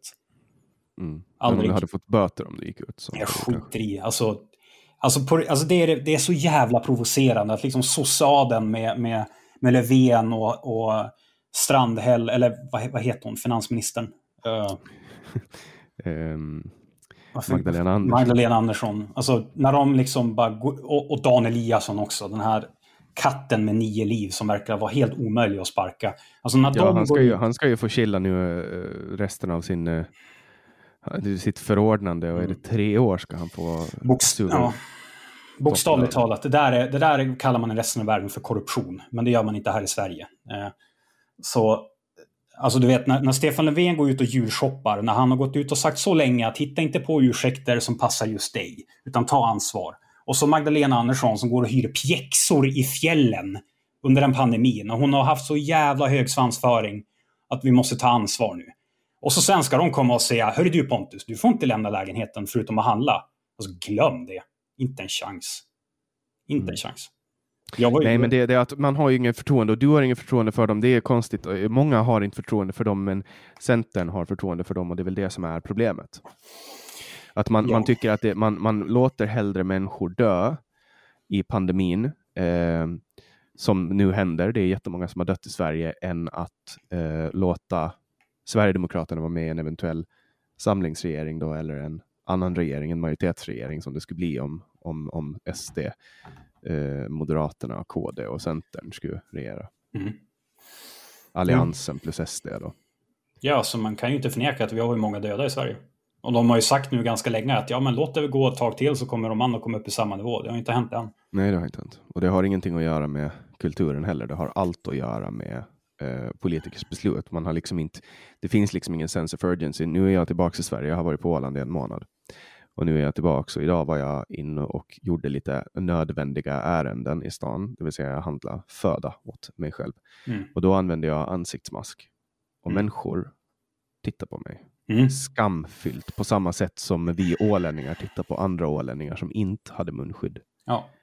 Jo, det, och det, det, där, det, där, det, där har en, det där är också, det kommer politiskt, att, att om man säger att nu ska vi ha munskydd, nu ska vi använda det här och folk börjar statuera exempel som att på presskonferenser ha munskydd på sig, man börjar visa, även om det spelar ingen roll om det har en procents chans eh, att stoppa spridningen, så har man fortfarande gjort en impact och då ska ja. man ha det. Ja. Den största effekten tror jag kan vara som jag märker på mig själv är den psykologiska effekten. När jag går runt med ett munskydd och ständigt får imma på glasögonen, då, då, då är jag, håller jag mig också på högre avstånd från folk och spritar händerna för att det här munskyddet påminner mig ständigt om vilka tider vi lever i. Det är ganska lätt att glömma bort och förtränga att vi lever i en pandemi när man går runt i Sverige och allt är som vanligt. Det är väl tvärtom, argumentet brukar väl vara tvärtom, att eh, munskydd ska försätta en i fallsäkerhet. Väl... Ja, men det är väl ett argument som folk använder, men det är ingenting jag upplever. Jag, jag blir mer försiktig för att jag påminns när jag ständigt går runt med det här så glömmer jag inte bort. Alltså det är samma sak som när man var liten och eh, klädde på sig en kostym och gick på skolavslutning så blev man påmind varenda minut och varenda sekund mm. blev man påmind om att det var en högtid. Mm. För att man så sällan hade kostym och de där svarta kostymskorna liksom, och slips. Ja, Eller hur? Men, ja, ja, ja, absolut. Alltså jag är inte, jag, jag är väl, jag är inte mot, jag är inte mot eh, ansiktsmask. Alltså det, det är jag absolut inte. Jag är väl kanske däremot, eh, däremot emot ett så här generellt tvång. Eh, det tycker jag inte att staten har rätt att bestämma. Vilken vi har ju inget tvång på Åland heller, men vi har rekommendationer. Regeringen har sagt använd munskydd och ja. då använder vi munskydd av fri vilja ja. och det har funkat. Mm. Och det, det, är inte så att regeringen säger ni måste använda munskydd Nej. eller rekommenderar det, utan de säger använd munskydd. Men då kanske det beror på att ni har lite högre förtroende för regeringen, för under tio månaders tid så har myndigheter och regeringen här i Sverige sagt att munskydd det är bara skit, det funkar inte. Och nu helt plötsligt så säger man nej men nu, nu, måste, nu ska ni använda det. Det är så här. Nej, men det där är, det, alltså det där är också de som, sen också att de låtsas att de alltid har tyckt de här sakerna. Ja, jag, alltså jag önskar bara att någon kunde ta ansvar för någonting någon gång. Alltså det vore jättetrevligt. Det, de, de, de gör ju faktiskt det när de, ut, när de utser scapegoats. Mm. Då, då eh, pinnar de ju ansvaret på någon. Och det gjorde de ju faktiskt med med eh, Ygeman. Han fick ju gå under Transportstyrelseskandalen, men tack vare det då, tack vare det så fick ju han bli IT-minister istället. Han blev ju reducerad till gruppledare i riksdagen, mm, ja. eh, Socialdemokraternas riksdagsgrupp, och sen blev han IT-minister. Ja, sen blev han, eh, sen blev han eh, IT-minister istället det är lite kul att han blev IT-minister efter att ha skapat den största skandalen i IT-Sveriges historia. Ja, alltså det är, alltså, det är korruption. Alltså det är ja, de måste ju ha skrattat när de, när de alltså, utsåg ja, honom till det. Så här, de bara... Shit, kan vi komma undan med det här? Ja, se på fan, det gjorde vi. Det är ju som ett, det är nästan som att de trollar. De bara, alltså, ska vi tänja lite på gränserna idag boys ja. och girls? Ska vi ja. se vad som händer om vi Nej, det finns få saker som är så provocerande som adelsossar. Alltså. Herregud. Mm. Nej, men för det där är ju verkligen lite som att uh, förordna en pedofil och göra samhällstjänst på ett dagis. att sätta Anders Ygeman som mm. it Eller att Centerpartiet ska ansvara för skolpolitiken.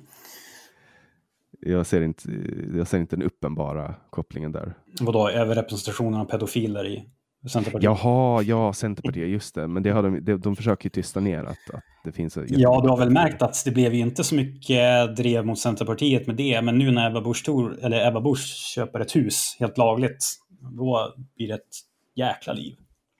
Ja, eh, men det... Vadå, hon... ja, du ställer grupper mot grupper Pontus, är du nazist eller? Yes, ja, precis. Jag, jag, ställ, jag, jag ställer eh, en, en eh, skörbjuggsliberal mot en ond borgarkvinna.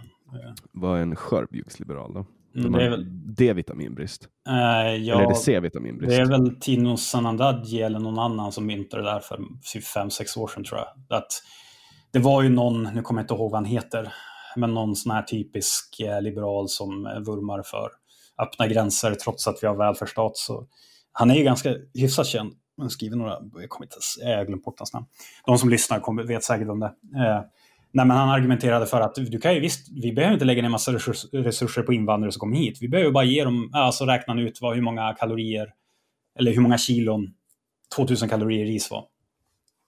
Alltså hur många, hur många, hur många, hur mycket ris de behövde äta för att komma upp till 2000 kalorier. Och så sen så sa han, ja, vi ger dem bara så här många kilo ris och så sen får de klara sig. Ja, vad händer om man bara äter ris?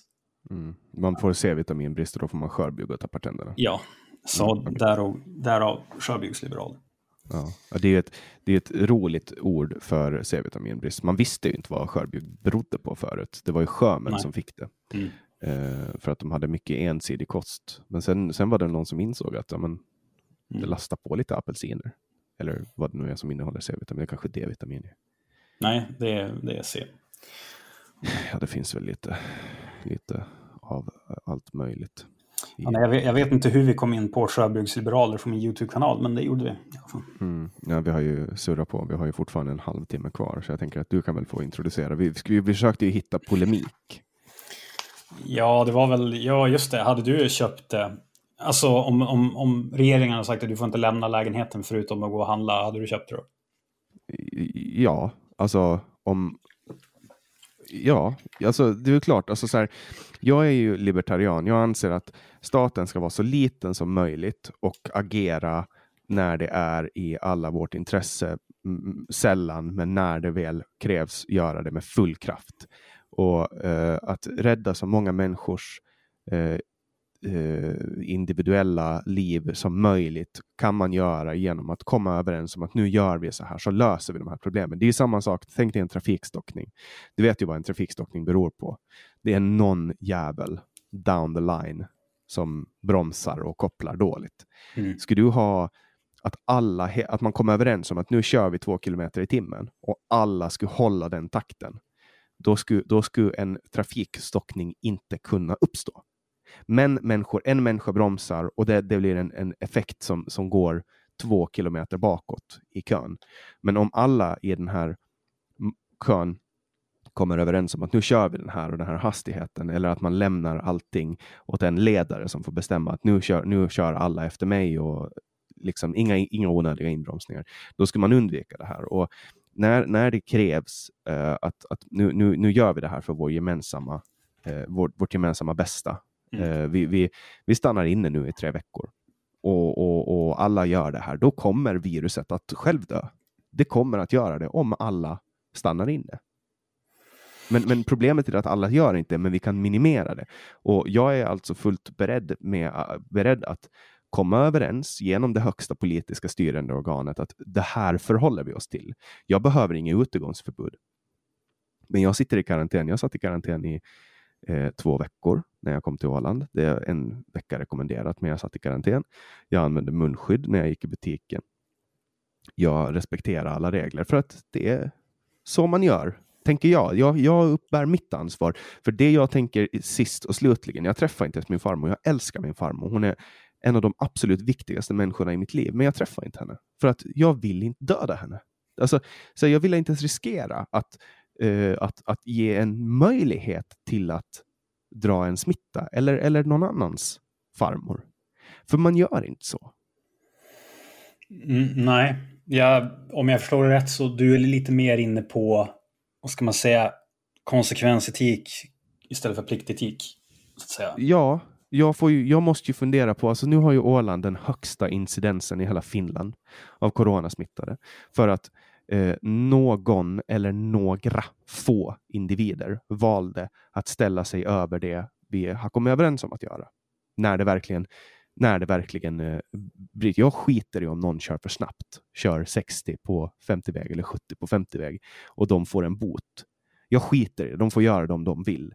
Men när det kommer till att hela åländska samhället nu stänger ner det påverkar alla krögare, alla restaurangägare, alla butiksägare, alla som har barn på dagis, skola och så vidare. och så vidare. När, när 3% av Åland sätts, sätts i karantän. Och, och, och, och, om jag skulle veta att jag har orsakat det, jag skulle skämmas. Satan vad jag skulle skämmas. Mm, jo, alltså, Men för mig räcker rädslan för den skammen. Jo, eh, och jag är väl typ likadan. Alltså jag, jag, ska väl vara ärlig och säga att mitt liv har inte förändrats supermycket på grund av pandemin. Alltså, jag gick typ aldrig ut på barer. Eh, jag gick aldrig ut och festa. Eh, det enda som skilde början det var att jag sket i gymmet i typ två, tre månader. Jag åt inte att gymma. Nu Så du åkte, till, du åkte till gymmet och sket? Ja, precis. Nu pratar jag norrländska här, du får ju hänga med. Och sen, och sen de bara så här, uh, läser jag UM-tidningen så står det så här, uh, mysteriet med bajset på gymmet. Det är någon som har skitit här tre månader i rad. Vi hade ju det problemet på, i, på Mariebad, alltså i, på, i Mariehamn på Åland så finns det en en, en simbassäng som, eller simhus som alltid stängde på grund av att det var bajs. Och tidningen använde konsekvent här, fekalier i bassängen istället för att bara skriva någon har bajsat i bassängen.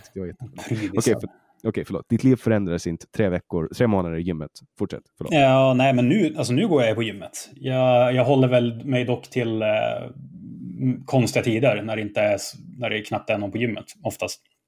Eh, men jag skulle ju aldrig liksom få för mig att jag åker upp till fjällresa liksom i Sälen eller någonting sånt där. Det skulle jag inte göra.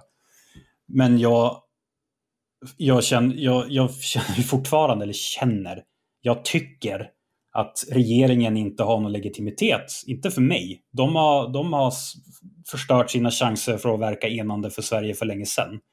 Och när de går så här velande fram och tillbaka om vilka åtgärder som gäller. Jag menar, du har ju Region Västerbotten här som säger att vi ska undvika resande. Allt resande. Och sen så har du Tegnell som går i media och säger ja, nej, vi tycker inte att man ska liksom ta bort tanken om sportlovsresor. Alltså, mm du har regionen som säger en sak, sen har du staten som säger en sak. Alltså, ja, jag, det, det, är sån, det är sån inkompetens som, som flödar igenom hela den här hanteringen. Så jag har insett att mitt sunda förnuft är förmodligen bättre än deras tillsammans. Så Nej, jag tänker inte åka till fjällen. Nej, jag tänker inte besöka ett äldreboende. Men jag tänker inte heller köpa att staten ska förhindra mig att jag ska gå ut från min lägenhet. Alltså glöm mm. det.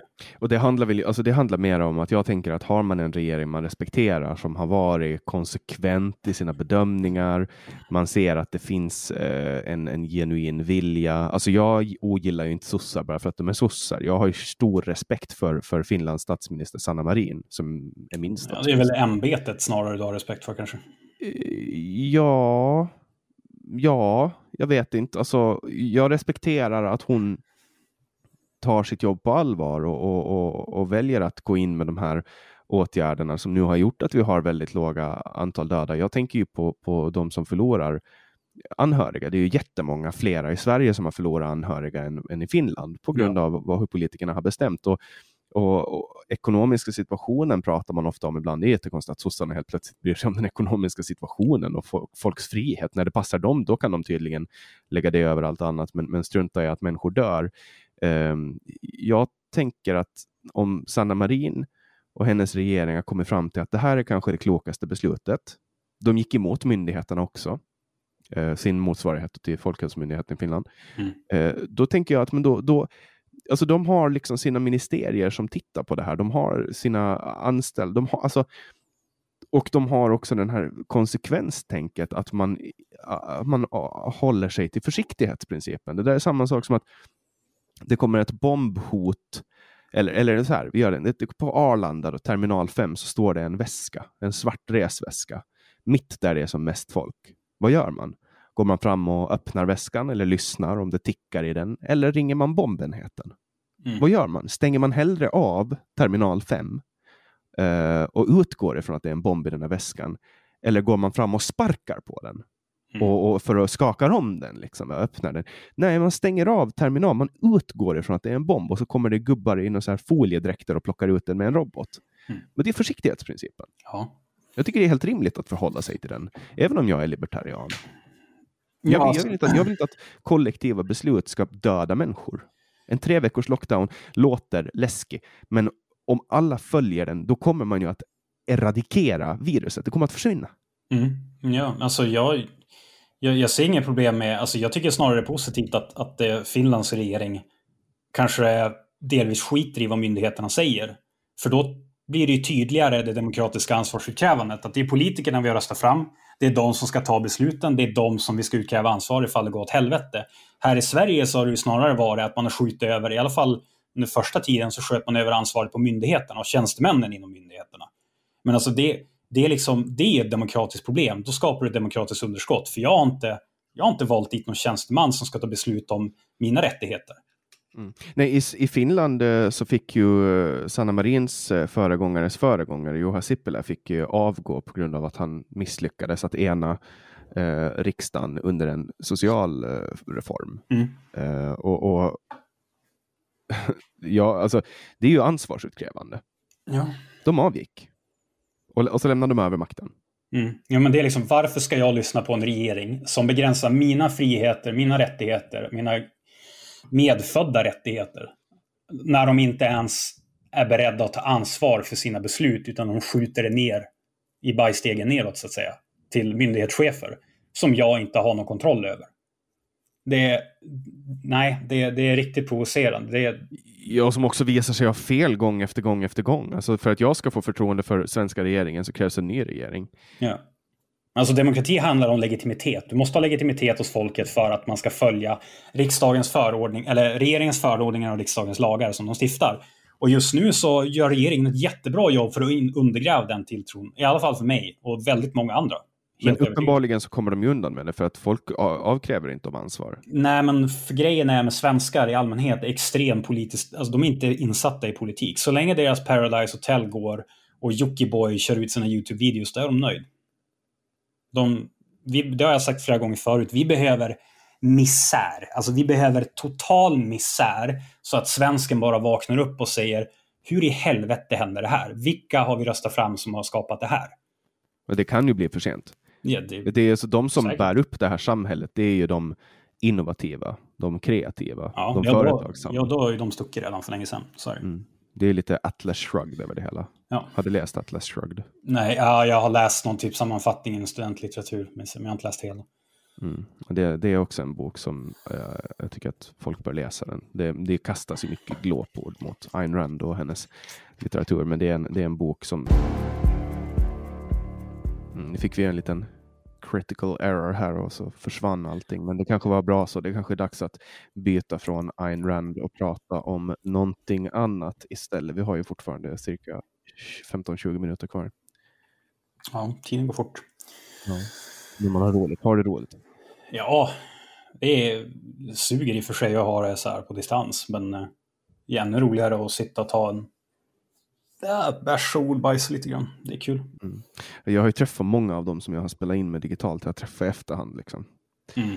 Eh, jag tycker det är jättekul att, att hålla kontakt med folk, även om det är folk man kanske inte håller med om och så, så, så är det kul att hela tiden hålla sig stimulerad. Så att säga.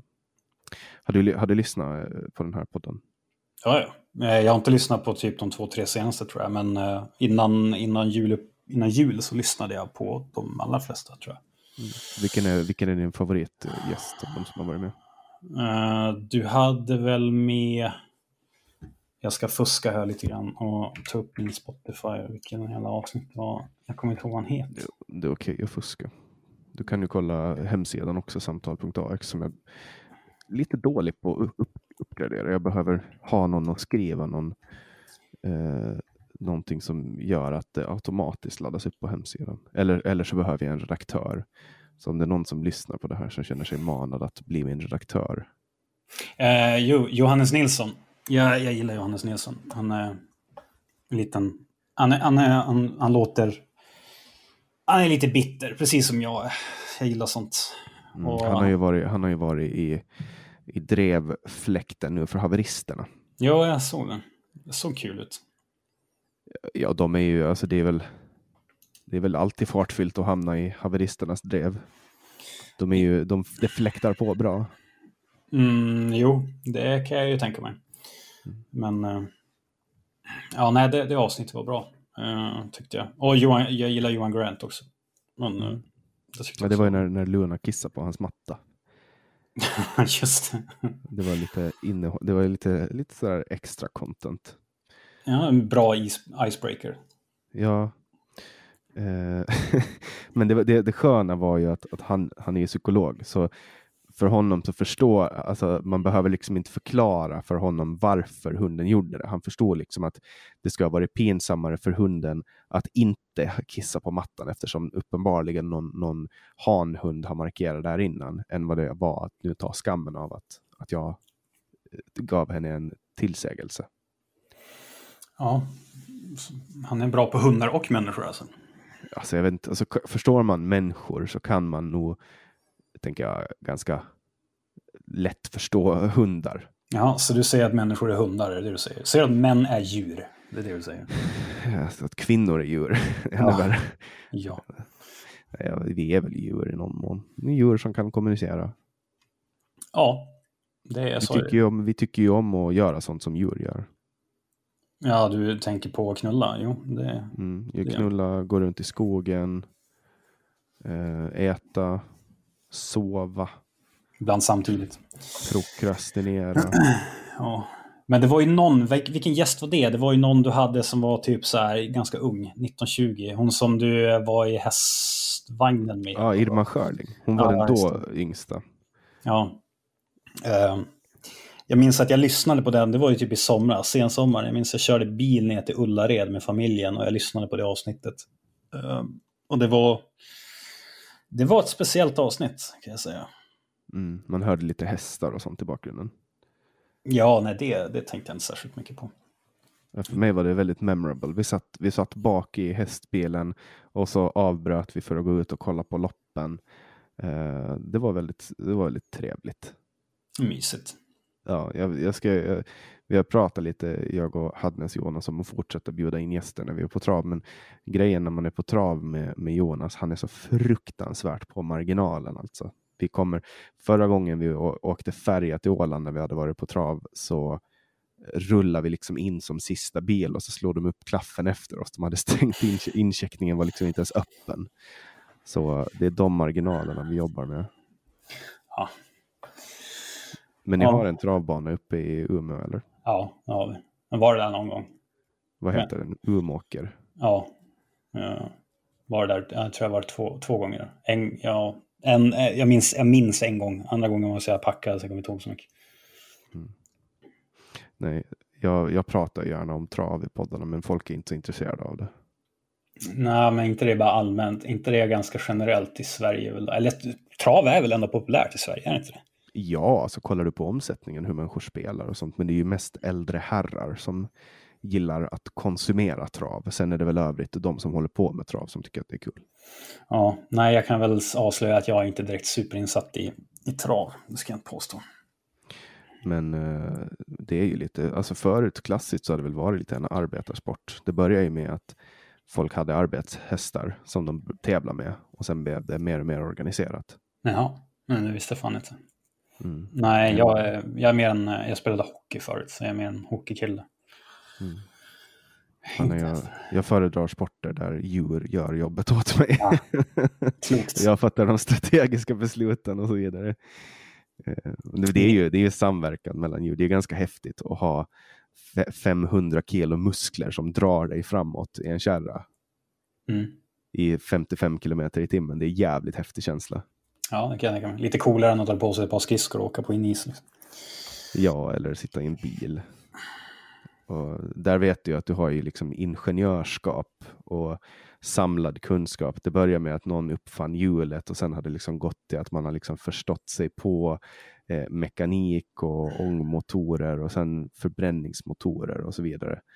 Eh, så att eh, det är ju också häftigt på sitt sätt, men man är ju ganska van med det. Köra bil ja. ja. i alla fall här i Sverige. det är inte ofta man sätter sig ner och drar på startmotorn och reflekterar över vilket jävla ingenjörsmässigt underverk det är man bemästrar när man drar i ratten och, eller drar i växelspaken och släpper kopplingen. Nej, speciellt inte om du är miljöpartist. Ja, de vill ju ha elbilar de. Men de vill inte ha, de vill inte ha kärnkraftsel. De vill ha de, vindel. De, de vill ha snabbtåg för typ 300 miljarder. Men de vill inte ha kärnkraftverk som kostar, jag vet inte, vad är det, typ så här en åttondel av det. Du kan ju få typ så här tio kärnkraftverk för de där snabbtågen. Och de vill ju också bygga ut stamnätet hellre än att eh, hellre än att, eller vänta, hur var det? De sa att det skulle ta för länge att bygga ut stamnätet. Det, var det är någonting där med stamnätet. För att det finns ju jättemycket, vi, vi har en, över, en netto överproduktion av el i Sverige. Men den sker i norra delen av Sverige där det finns yep. mycket vattenkraft. Och den går liksom inte att transportera ner. Nej. På grund av att det finns inte tillräckligt med kapacitet i ledningarna. Nej. Och det är ju ett jätteprojekt att bygga ut stamnätet och det skulle ju vara rimligt att göra. Eh, ja, det vore väl, men det skulle ta en jävla tid att göra det. Mm, sen är det ju också eh, så här, ska vi gå mot ett samhälle där vi använder mera el, då måste vi använda dem. Det, det är så konstigt att man liksom åsidosätter det coolaste vi har uppfunnit. Alltså det är i princip man tar energi från, från liksom små atomer, bara frigör extremt mycket värme i en så här ingenjörsmässigt fucking mästerverk. Mm. Eh, där man liksom bemästrar konsten att, att extrahera värme från atomer som kolliderar med varandra. Och sen bara, nej vi ska ta bort det, är bort med det. Liksom. Vi vill ha propeller, propeller som snurrar istället. Det är mycket häftigare. Ja, för det, och det börjar man använda på 1500-talet. Mm. Nej, men alltså vadå? El, Sveriges elförsörjning är uppbyggt så att södra Sverige ska ha kärnkraft, norra Sverige har vattenkraft. Och nu när man tar bort kärnkraften kommer det bli, åh oh shit, vi, måste, vi saknar el, vi måste föra över vattenkraften från, från norra Sverige till södra Sverige. Så är det så bara, åh oh shit, fast systemet är inte uppbyggt så, det funkar inte. Och jag säger vad det är, om ni sörlänningar, ni får fan sköta er egen jävla elförsörjning, för vår el får ni inte. Vi behöver den. Ja, men istället då så använder man ju eh, krisberedskapspengar för att ja. rusta upp ett eh, elverk i Stockholm. Ygeman ja, igen. Ja, mm. eh, och det var ju det var ju elbra, alltså krisberedskapspengar. Så att det, då har man ju på något sätt erkänt att det finns en kris, men samtidigt så har den unisona bilden från regeringen varit det finns ingen elkris, det finns ingen elbrist. Nej, alltså tekniskt sett så har de faktiskt rätt. Det finns ingen elbrist. Alltså vi, vi har liksom under rätt förhållanden så har vi elöverskott som vi kan exportera ut. Men problemet är ju att eh, vi har inte alltid gynnsamma förhållanden. Och vad spelar det för roll om vi har elöverskott om vi inte har ett elnät som kan få ut det till hela landet? Det är väl skitsamma. Jag tror att det var Henrik Jönsson som använde liknelsen med att man har ett hus med två våningar. Och på första våningen så håller folk på och fryser ihjäl. Eh, mm. och på uh, andra våningen så har folk jätte, jättevarmt och så räknar man medeltemperaturen på lägenheten och säger att här har vi det bra. Liksom. Ja, det var smart. Ja, han är ju väldigt slagkraftig. Ja, han är faktiskt... Eh, han är faktiskt... Han är, han är, I regel så är han bra, ja. Det. I regel? Menar du att det finns undantag, att han är dålig? Nej, jag menar bara att han, eh, han ser väl... Nej, alltså han är bra. Det är väl bara att han är väl... Han är, men du vet, han är mer den ekonomiska sidan, jag är mer kultursfären. Så det är väl... Eh, vilket är bra, han, får, han gör ju nytta där också. Men mm. jag... Eftersom jag är höger och jag gillar låga skatter och en liten men stark stat, men jag har insett att det spelar ingen roll hur mycket jag önskar låga skatter, det kommer inte hända så länge invandringen fortsätter som den gör. Så därför har jag liksom gjort ja, lite pragmatisk lösning, så jag fokuserar på invandring. Det finns, det, känns... det finns ju mycket andra problem att fokusera på, till exempel att kultursektorn suger ur hur mycket pengar som helst mm. eh, till saker som inte behövs. Mm. När det finns saker som behöver pengar och går verksamheter som verkligen behövs som inte får pengar. Mm. Eller att vi ger 50 miljarder i bistånd till andra länder när polisbudgetens, Polismyndighetens budget är ungefär hälften av vad biståndet är. Mm. Det, är det är ganska sjukt. Med tanke på att, ja, där har du en till lögn som sossarna kör ut. Det är ju att vi har, aldrig, vi har ju mer poliser nu än tidigare. Och det är också lögn. Per Kanske till numerären så stämmer det säkert. Ja, jag vet den som gör det, för det som har hänt är att vi har anställt fler civilanställda. Eh, sen antalet poliser har väl inte ökat särskilt mycket, men per capita så har vi ju lägre. Alltså har vi mindre poliser idag än 2010. Mm. Så. Ja. Och där har ju, vi har ju inte mycket att tacka Dan Eliasson för hans goda Va? arbete inom Polismyndigheten. Vad säger du? Hans bästa bedrift var att han gjorde ett armband som det stod tafsa inte på. Ja, men eh, ja, det är väl inget, det, är väl, det funkade väl jättebra. Det är väl jättebra i Malmö nu, är det inte det? jag undrar om det är någon som någonsin eh, varit på väg att tafsa på någon och sen bara kommit på att vänta nu här. Det fanns ju en polis som använde ett delade ut ett armband till mig där det stod tafsa inte. Och så mm. struntade den i att tafsa. Mm. Så har den åtgärden hjälpt en tafsning att inte ske, då hade den ju kanske varit värd det. Mm, absolut. Jag, jag, är, jag är skeptisk. Mm. Tror inte det. Skeptisk till mycket. Men eh, då tror jag att vi har nått tidsgränsen för dagens samtal. Helvete. Ja. Och det var ju trevligt att få prata med någon från Norrland. Ja, och så sa jag med dalmål, med Norrland. Norrland. Ja, jag, pra Nej, jag pratar inte så mycket. Många som säger att jag har inte så mycket dialekt. Det är vissa ljud jag gör som ibland kan låta. Dialekt. Du säger typ? Ja, S-ljud typ. 77 och 77. S-ljuden är, då hör man. Annars är jag en liten husnorrlänning som tillber centralmakten. Husnorrlänning. Eh, alltså det är typ som en husblatte då, fast en mm. norrlänning. Exakt. Mm. Men, men min åländska då, känner du eh, av mycket av den eller låter det som stockholmska för dig? Eller finlandssvenska? Nej, nu hör jag fan det. Eh, det var massor av år sedan så dejtade jag en, en uh, finlandssvenska. Uh, hon hade ju, det hör man ju på dialekten, du har väl inte riktigt samma, men det är väl ungefär åt samma håll i alla fall. Jag tycker svenskar, ja men säger du det till en ålänning så får du en spark på smalbenet. Är det typ som att säga att, uh, det kanske är som att säga att en i Skellefteå har samma dialekt som i Umeå. Det är, så här, ja, det är jättekänsligt, får man inte säga heller. Ja, så kan det vara. Eller säga att folk från Skåne pratar danska. Ja, fast det gör de ju. Ja, Okej, okay. det kan vi hålla med om. Ja. Ja, men uh, kul att du var med Pontus Persson. Tack så mycket. Och till alla er som har lyssnat vill jag tacka er för att ni hakar på och lyssnar på podcasten Samtal. Det är jättekul att många av er väljer att eh, swisha pengar på 0703522472 och eh, gå in på, på, Patreon. Det är vissa som väljer att göra det och det gör mig också jätteglad och det gör ni via patreon.com samtal. Ni kan också skicka pengar via länken som finns på www.samtal.ax på Paypal till min mailadress janniksvensson.yahoo.se. På hemsidan www.samtal.ax hittar ni också eh, en länk till ett formulär där ni kan önska gäster och jag uppskattar att ni önskar gäster för att det ger mig en fingervisning om vad ni vill höra eh, för folk i den här podden och Pontus är ju ett önskegods. Så fortsätt önska. Eh, kom med olika förslag för ibland är det svårt för mig att, att vara jättekreativ. Jag har mycket annat som jag sysslar med också. Men eh, jag släpper nya samtal alla onsdagar året runt. Jag heter Jannik Svensson och du har lyssnat på podcasten Samtal.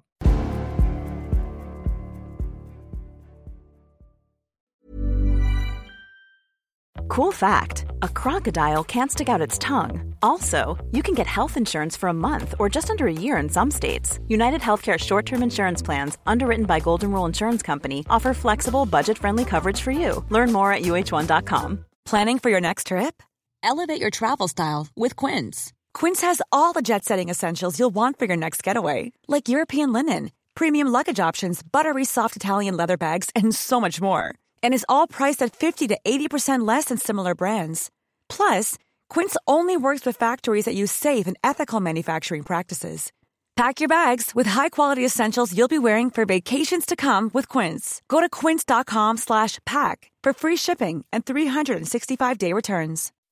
When you make decisions for your company, you look for the no-brainers. If you have a lot of mailing to do, stamps.com is the ultimate no-brainer. Use the stamps.com mobile app to mail everything you need to keep your business running with up to 89% off USPS and UPS. Make the same no-brainer decision as over 1 million other businesses with stamps.com. Use code program for a special offer. That's stamps.com, code program.